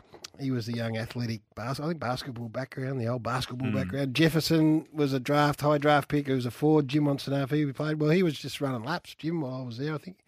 I don't know if he hurt himself early in that game or not. Ferris can have a day off. Um, there was a power outage last night. Matty from Beveridge wants to know the cricket score. Well, it's not good news for the Aussies, Matty. Not that they really care because they didn't take it too seriously. Uh, the West Indies made 220 after being five for 79, and the best we could do was five for 183. So we win the series 2-1, but Yep. who cares? Feed up. Feed up. Righto, I hope you're at your best because we don't get access to Chris Scott very often. So I've you know, No, put he intimidates me. I'm going to have of pressure on you to come I'm- with your I'm very in- best. I'm intimidated by him. I'm going to hand it over to you. Well, he's um, got two flags. They missed the finals for only the second time. He joins us at 8 o'clock. Breakfast with Garry Lyon and Tim Watson. It's here membership day. Enjoy two for one on Geelong Cats three game memberships. Code SEN Cats. They've got the magnificent new stadium down there, Wisp. They've had a very good pre season, I'm told. First time for a long time that they've been able to. Uh, don't give me the what are you doing? He's only got 15 minutes. You've already wasted five of it. Chris Scott is the coach of the Cats. He joins us. Welcome, Scotty. Hey, Garry, Tim, how are you guys? Uh, we're going well. Um, looking forward to the 2024 season. Tim's put me under pressure. I know you're a busy man. It's great to have you on. Um, where are you at in terms of your preparation? It's it's a different one given you've had the full off season period, if you like, without finals. No, you're right. It's been a while since we've had a long um, off season period, especially with the bye. Missing the finals gives you that extra week um, you know, compared to where it was when we last missed the finals, which was, I think, over 10 years ago.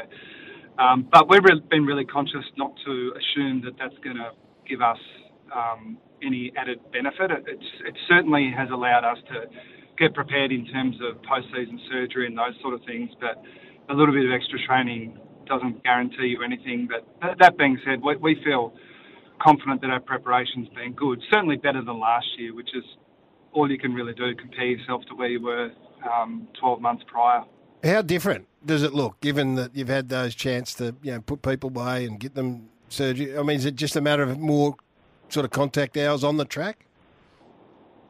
Yeah, I, I think so. I mean, and, and that really tangible example of surgeries being done in sort of late August as opposed to um, you know October uh, and, and look, it doesn't also doesn't guarantee that because we're in pretty good shape now that that will flow through into the season as well. We, we, we weren't going well this time last year, but then we lost a couple of defenders in particular on the eve of the season, which which sort of made it a challenge for us. Um, but but again, you can I think you can focus too much on sort of health and fitness and availability.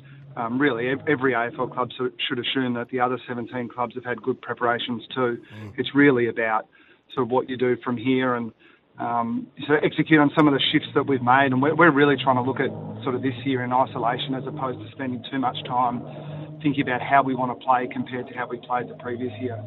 Uh, Chris, uh, yesterday we spoke to uh, Chris Fagan, and uh, he spoke about uh, one area that they'd concentrated on was the reaction time of their players. Has there been anything specific that, when you sat down and looked at last season, the way you played, you saw that as a priority in terms of your training over the pre-season? Oh, well, again, we, we, we as coaches have talked a lot about uh, last year and um, and the way we played. Um, but we've we've been at pains not to spend too much time with our players talking about those things, and we've brought in two. Well, they are new coaches, um, albeit um, guys that have been at Geelong in the past. So James Rahilly spent three years at the Crows and has come back and has a fresh view of, of the Cats. And Stephen King was last at the Cats back in I think 2008. I'm going to say so he's had a lot of experience, and we're really using um, uh, those guys as a fresh set of eyes to look at what we've got now and, and, and the way we can play um, kind of moving into 2024. Um, I, again, I just think it's a mistake to sort of think that, well, we just take up from where we, we left off last year and, and, and, and try to tweak from there. We're trying to look at it from um, a whole new starting point. And, and, and in effect, that, that for us boils down to what's the personnel we've got at our disposal, and, and that's the thing that, that is exciting them because they haven't seen much of Toby Conway or Jhye Clark or our first round pick from last year, Connor O'Sullivan. Um, you know, even guys like Tanner Bruhn and, and Ollie Henry are only their second year in our system. So, yeah, we're thinking about what we can be from here rather than looking back too much. He must be flying Connor O'Sullivan because um, I don't want to misquote him, but Graham Myers said something to the effect of he'd give him a 10 year deal now. Yeah, that's optimistic. I, I maybe maybe Brian just trying to uh, to, to screw him down on on, on price, but uh, I, I mean I can see he's got all the attributes that you love to see in a, in a young player. He's um, he's really enthusiastic. Um, I, I, I, I tend to not like this description of young players in terms of their leadership qualities because they, they should really be allowed to find their own way in the game before they need to take on the burden of looking after others. But already you can see um, that, that, that he plays with that kind of um, you know, feel for his teammates. He, he was clearly a influential player as a junior and, and, playing as a key back. I think stands stands you in good stead because you you need to think about what's happening up the field and, and have an influence in the way in which you know the players up the field are defending. Sometimes um, that can be a better introduction to the game than sort of playing in the forward half where you tend to be not quite sure how the ball got down there sometimes. That that I'm saying it realising that that's probably going to be highly offensive to Garry, so I apologise.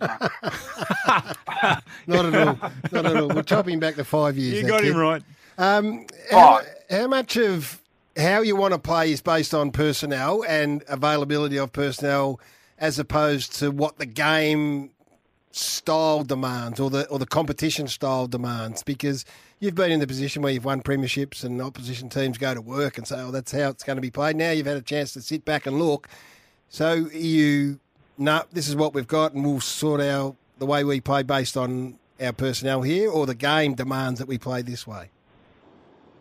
I think that's a really interesting way of putting it, Garry, because I think there is a third way which we completely disagree with, which is the coaches know the way the game should be played, and we're going to try to massage our players around that. We, we rail against that idea. I mean, there are some fundamentals that I think every coach kind of would talk about, but because they're so obvious, I don't think you need to spend too much time with your players on it. Things like we're going to be a good contested team and we're going to defend well, or yeah, so is everyone. Mm. But but I, I think that that idea, as you frame it, that that the game is moving in a certain direction, and, and if you don't move with it, you're going to be left behind, is something that we are very conscious of.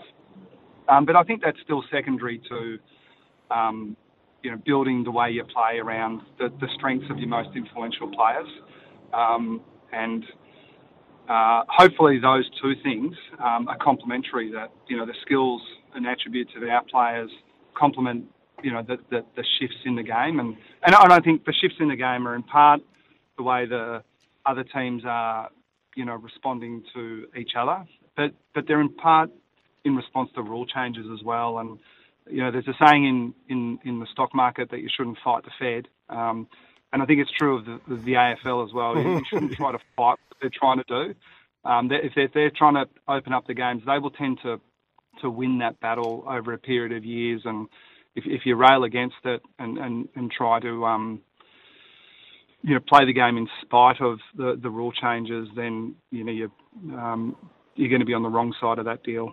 There's another stock market uh, quote that says that uh, when the tide goes out, you get to see who's been swimming in the nude, Chris. But that's got nothing. That's got nothing to do with anything we're talking about at the moment.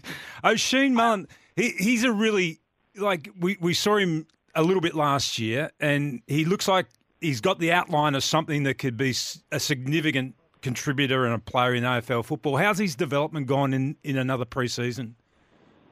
Oh, we're really happy, Tim. His his physical adaptation has been fantastic. I mean, he, he came to Australia um, in pretty good shape already. He's he's a really powerful mm. um, athlete, got real speed, and but the I've got to probably stop saying this because my the, the watch on the Irish players tends to be how they kick the ball and how they adapt to the different shaped ball, but also the, the contact um, that they don't really experience um, in Gaelic footy. But we, we, Oisin's our third example now. After I know Zach Tuohy had played quite a bit of footy at Carlton before he came to us, but Mark O'Connor, Zach Tuohy, and Oisin Mullin, they're they're you know as physical um, a player as or type of player as, as we have on our list. So that that part of it um, which tends to be the sort of part you worry about, is, is being covered off. And, and and now really for Oisin, it's I think a matter of us giving him enough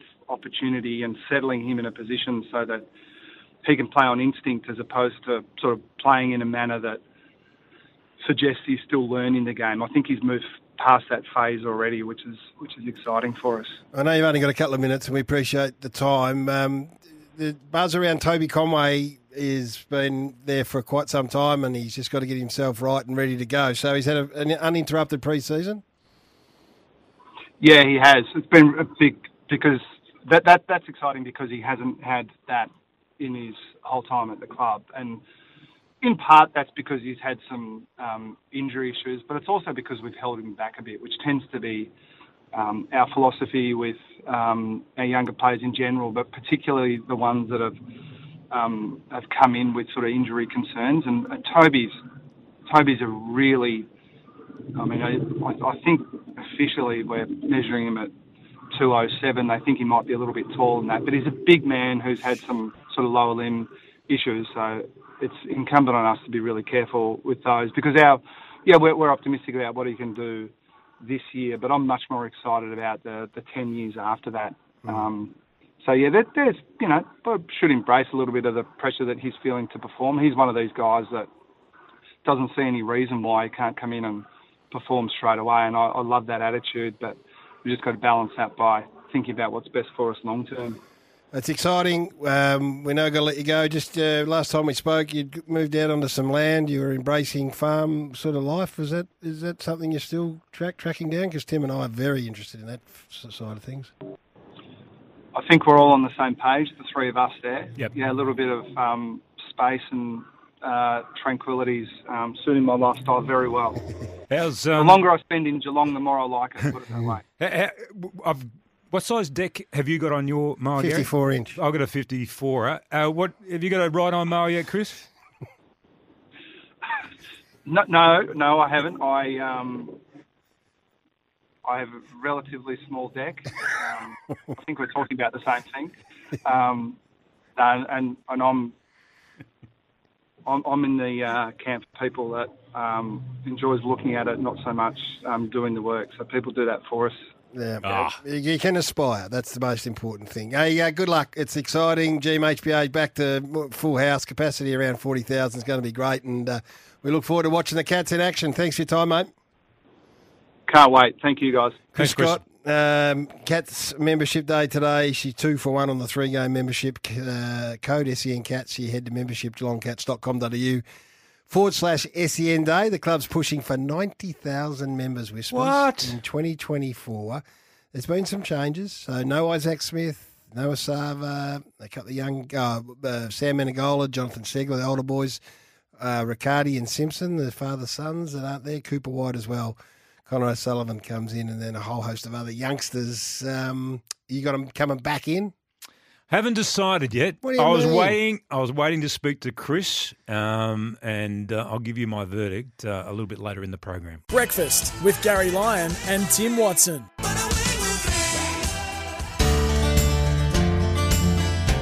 Questions without notice for Coolabah Turf. Victoria's award winning grower and supplier of premium instant turf and lawn for life.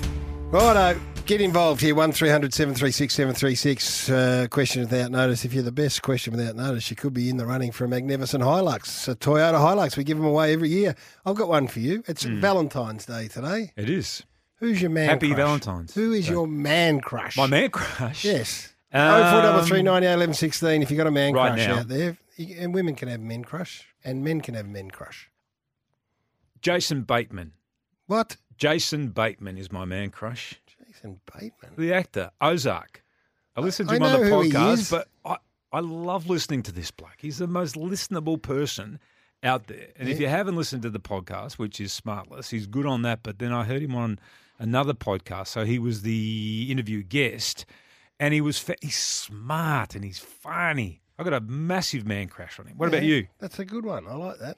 You got one? Uh, Travis. the Viking. Yes. We're going to track him down. We're going to get him on our podcast. Your beard is- becoming very Vikingish. I know. Can nearly get it into a into a beard ponytail. That's what that's been the goal. If you got a man crush, or if you got a crush, let, us just give people the opportunity to send a little Valentine's message to Yep. their partner. Or it doesn't have to be their partner. Might be someone that they are lusting after. Wisp. We might be able to just It may be. tip them in the right direction. Yep.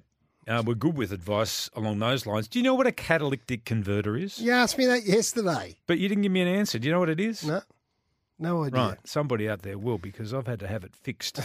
and it's taking an awful long sure time for them to fix page? it. No, You've- I am on you- you yesterday's page. repeated a few things today. I don't rep- don't don't mention um, Pearl the pug because apparently Brando was listening yesterday when we started talking about it, and that's the first he'd heard about the fact that he's going to have to share the wisp with anyone. And he came out in a rash. We had to take him to the vet in the afternoon. He's in. Uh, he you- broke down in an with a he had a panic attack because of it all. You're picking up Pearl and Pug. The ten is a ten week old. Eight. Eight seems young to me. Oh, that's what I thought too. Very young. Susie's having her hair done today, so that uh, she's looking her best when she picks up. The... that is unbelievable. Um, Ryan Papenhuyzen is Yes. going to captain the young Melbourne Storm side in the opening NRL trial in Sydney tomorrow. Will he get back to his absolute best? I hope so. He's had a horror run. A Horror, horror, He had the knee, and run. then he had that shocking ankle injury. So let's hope the Pap gets back. I heard him talking about this the other day. He says that uh, he's uh, back very close to his absolute best. So he's such a powerful, powerful runner. I can't wait. Um, a rabbit hole podcast this week, Dave. No, the rabbit hole will commence next week. That's my fault. That's Tim's fault because he's got a very busy, busy, busy schedule this week. Uh, Man Crush, Matthew Richardson. There's a lot of people got man crushes on Richo. He's a legend. Jason Momoa. That's from Laura. Yeah, I don't get that one. No, because he's got, he's got hair. That's why. I, I thought he was. Um, I thought it was Jason Moama. It's Mo. Jason from Moama. it's Mo. Mo. Wasn't he married to? Um, Yeah, Kravitz girl. yeah, Lenny Kravitz's daughter. Yep. Yeah. Um, Chris Fagan. I just wanted to bring this up. Okay? He's a man crush. Uh, yeah, I love him. He was great yesterday. But uh, just this is him talking about defence yesterday and what you need to do and how you need to train them these days in modern day football.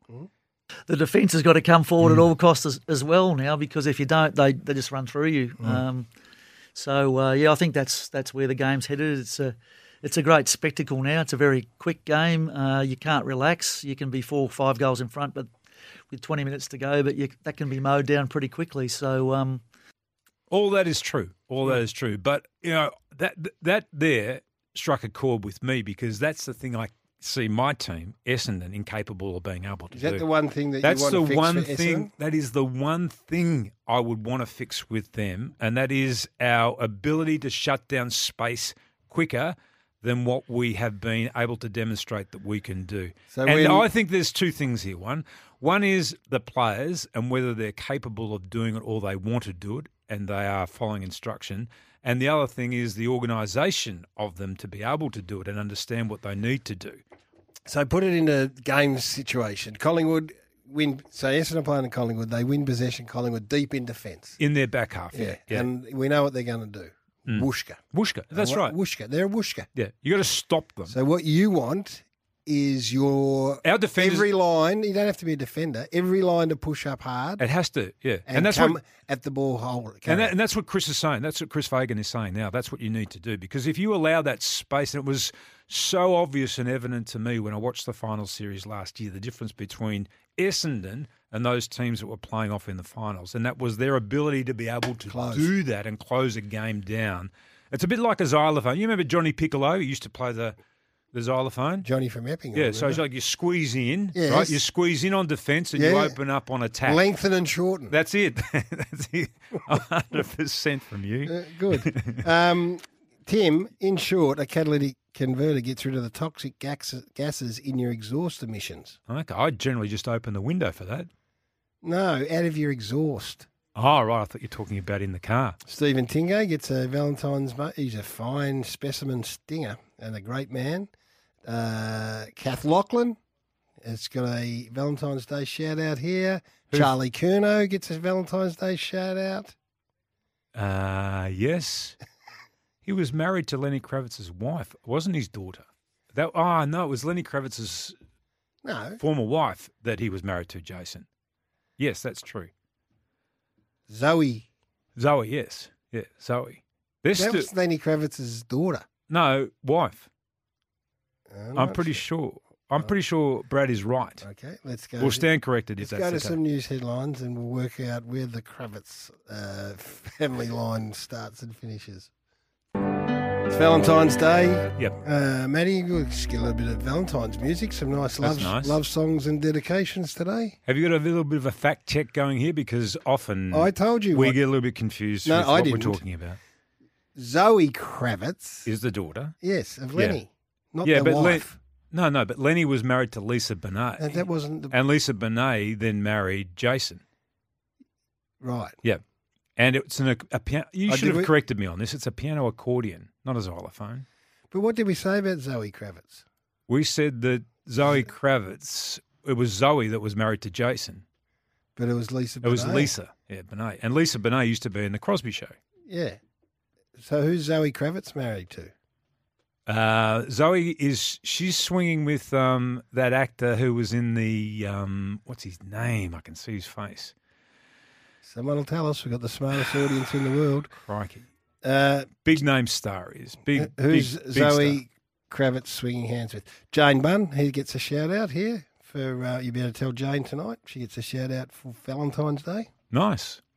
Man crush on Straubs O'Dwyer.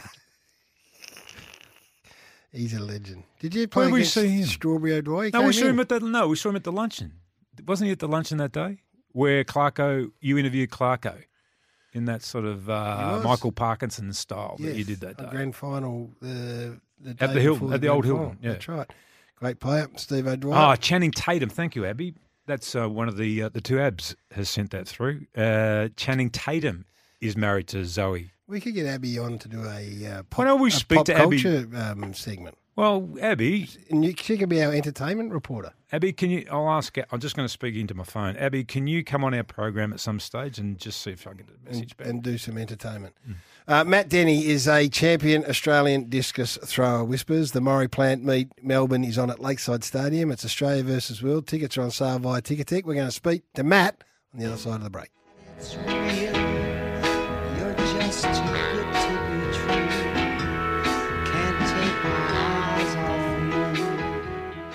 Breakfast with Garry Lyon and Tim Watson. Happy Valentine's Day to everyone. My partner's got a man crush on Tim. We saw him walking Brando on the beach. Uh, she got excited. He took his jumper off. We thought he was going to go for a swim.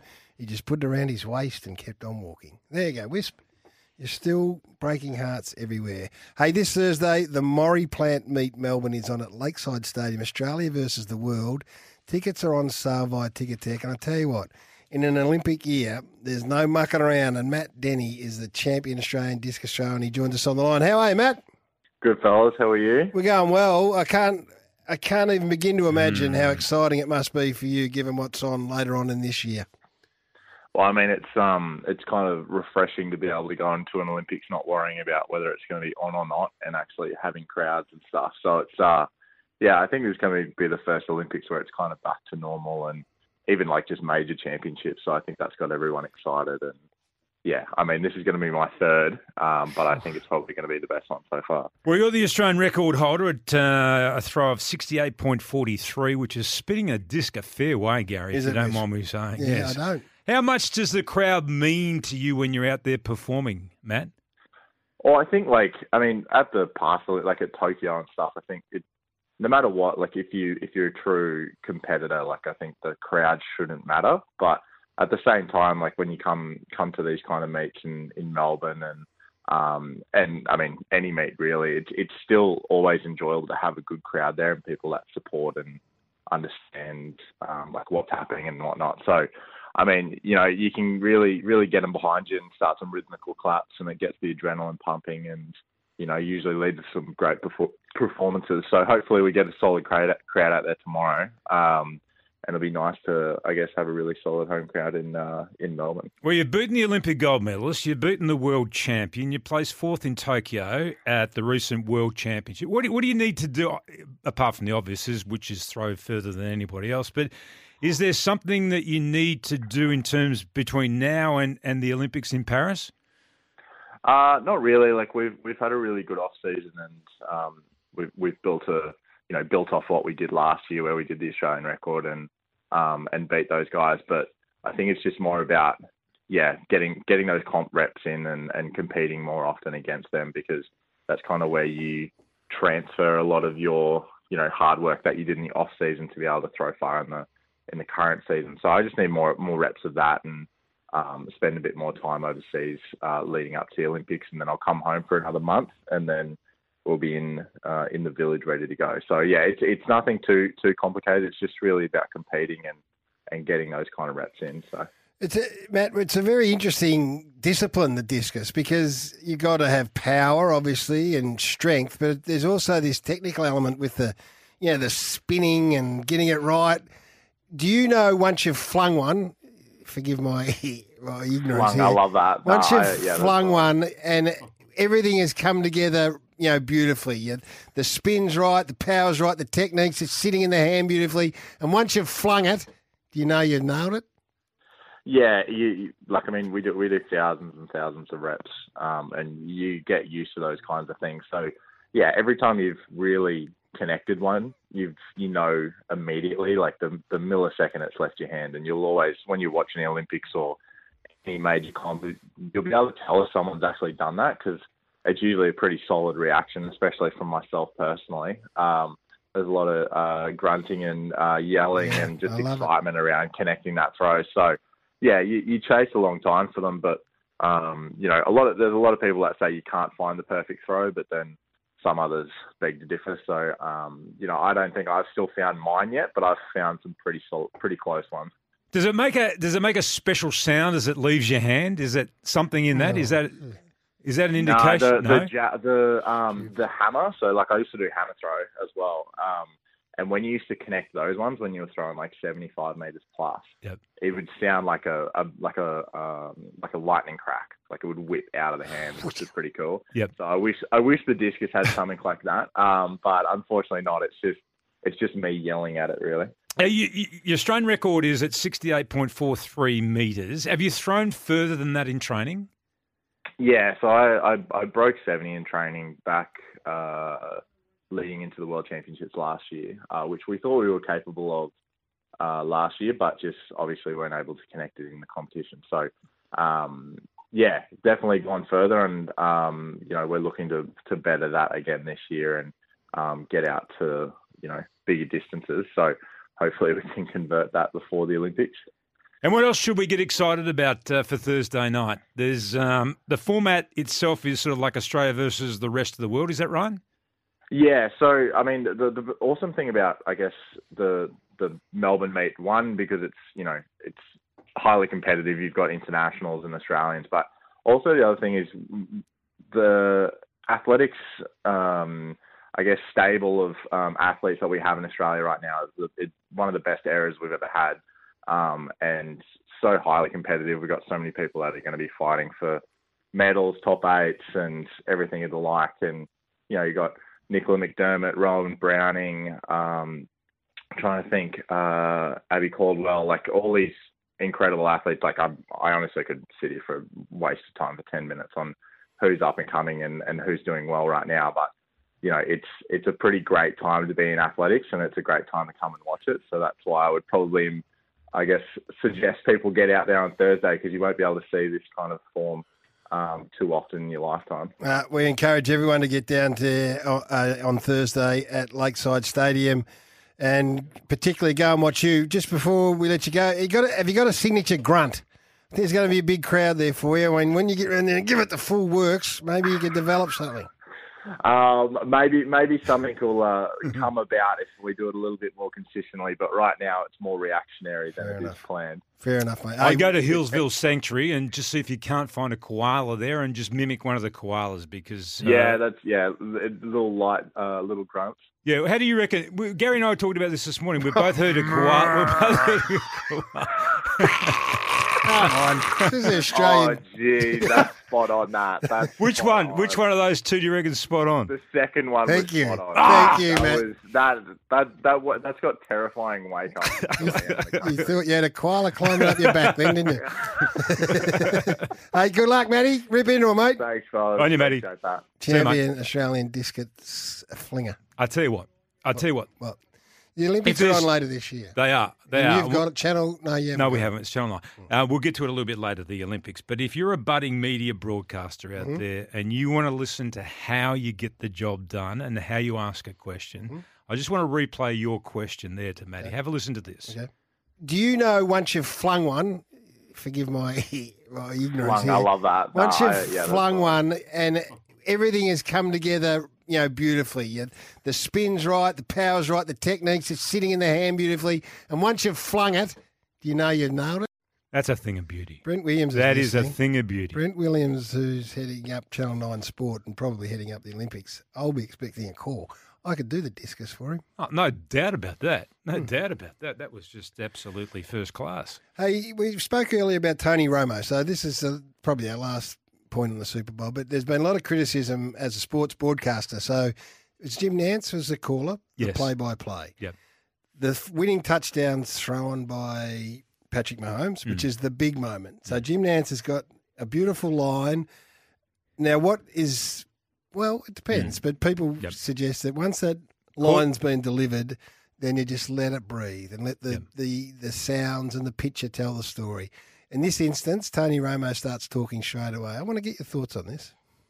Mahomes flings it. It's there! Hardman! Jackpot! Kansas City! And this was the Andy Reid special. This was the Andy Reid special we talked about. He was saving all day. He's going to fake a motion to go across. And at that moment, he turns and goes back. Hardman, who they didn't have, right? And they go get Hardman and bring him back. And the game winning drive of Mahomes' career, he's been waiting for. He's won Super Bowls, but he's never had it in an overtime. He is the best. He is the standard. Your Michael Jordan wins it again. Well, he could have let it breathe for another five or ten seconds and just taken sort of like the crowd noise.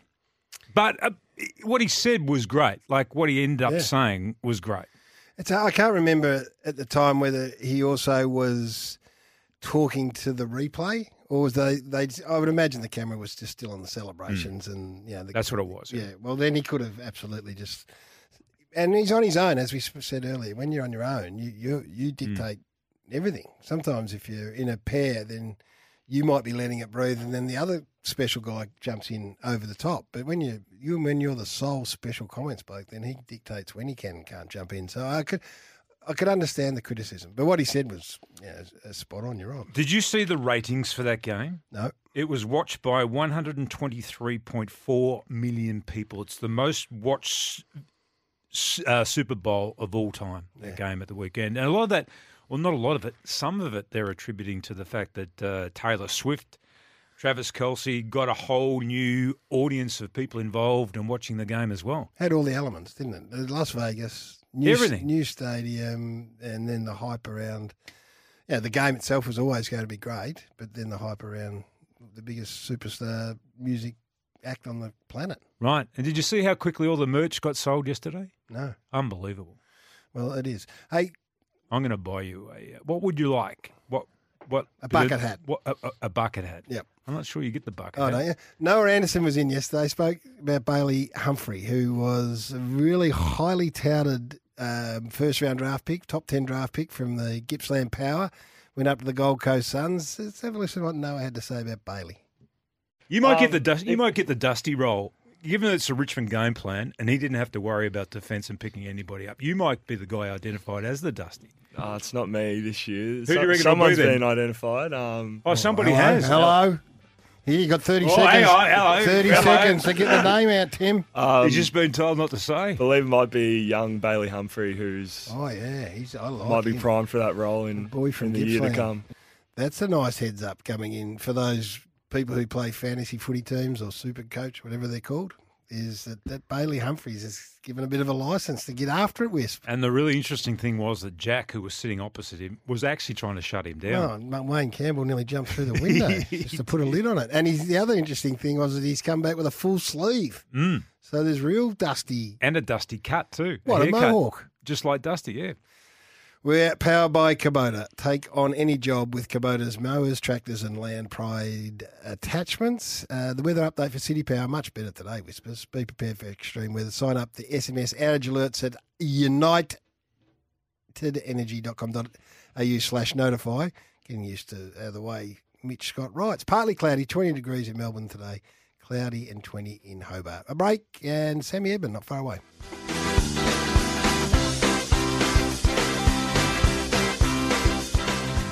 Breakfast with Garry Lyon and Tim Watson. Oh, big day, but Whispers, what about this? Make sure you're listening tomorrow. We've just acquired a greyhound. We've got a dog. You're going to get two dogs tomorrow. Yes. Oh, two dogs. It's a big day. Yeah, you're going to get Pearl. Does the Greyhound have to stay with uh, me and Brando and Pearl as well or not? No, we've got a trainer, and we want our audience to get involved. We're going to reveal all the details, including the name tomorrow, how you get involved in tomorrow's show. Make sure you're listening, and for lucky listeners, they'll get a share of any prize money that comes through. What? That's all up to um, tomorrow. You didn't run this by me. Well, it's just been. a I thought it was our dog. late development. It's our show. It's the it's the show's dog. It's the station's dog. It's going to carry a lot of pressure. So it ran yesterday. No, it didn't No, run because yesterday. of the weather. The weather. The of weather. course. The uh, the He doesn't like a storm. no the power precluded Oh. the whole the whole event got called off. So anyhow, we'll give you those details tomorrow about our, our new dog, our new greyhound. Right. It was, it was. He was jumping from box one yesterday too, he wasn't was. He was indeed. And uh, there's a nice little um, spruik on him. he? Mm. Because our last dog that we had Oh, what happened to him? with uh, John O'Brown back in our very first year of on air, And his name was Morning Glory. it was. He, he he started very well. And Extremely then well. In about his fifth run, he was hmm. struggling to get a hold of the bunny. Well, he kept bumping into the rail, the inside rail, and then we found out that he had a, a sight problem. he went blind. So they put a bell in the bunny. He did. And then he chopped his toe and he had a toe em- No, that was actually, that was a footy show. No, that was someone else. That was the footy show someone else. greyhound. But we had to retire him. He, he, he he's um, he's lived a very very comfortable life. Since Morning then. Glory? Yeah, very comfortable life. I haven't followed up on him since then. But anyway, No. exciting news tomorrow. That's uh, we'll got a lovely cashmere blanket all winter time. He just sits in front of the fire. Got a little something organised for Valentine's Day. A little dinner, maybe. You going to cook a little dinner? Oh, I can't say. I can't Yeah. say anything. You've- in case somebody's listening. You've got Pearl, the new pug coming tomorrow. So is that part of the whole Valentine's? We should call it Valentine. No. Um, should we call Pearl? And David, yes, thank you for your text there, David. I caught up with David out of this and uh, the other day, so good on you, Dave. I nice. might catch up with him again when I go to the airport. Thanks for everyone. Thanks there, everyone for being a part of our program. We'll be back tomorrow with the details on our dog Sam Edmund. He's up next. Tommy Atkins, good man, Tommy Atkins. He's going to join him as part of Geelong membership day. Talk to you tomorrow.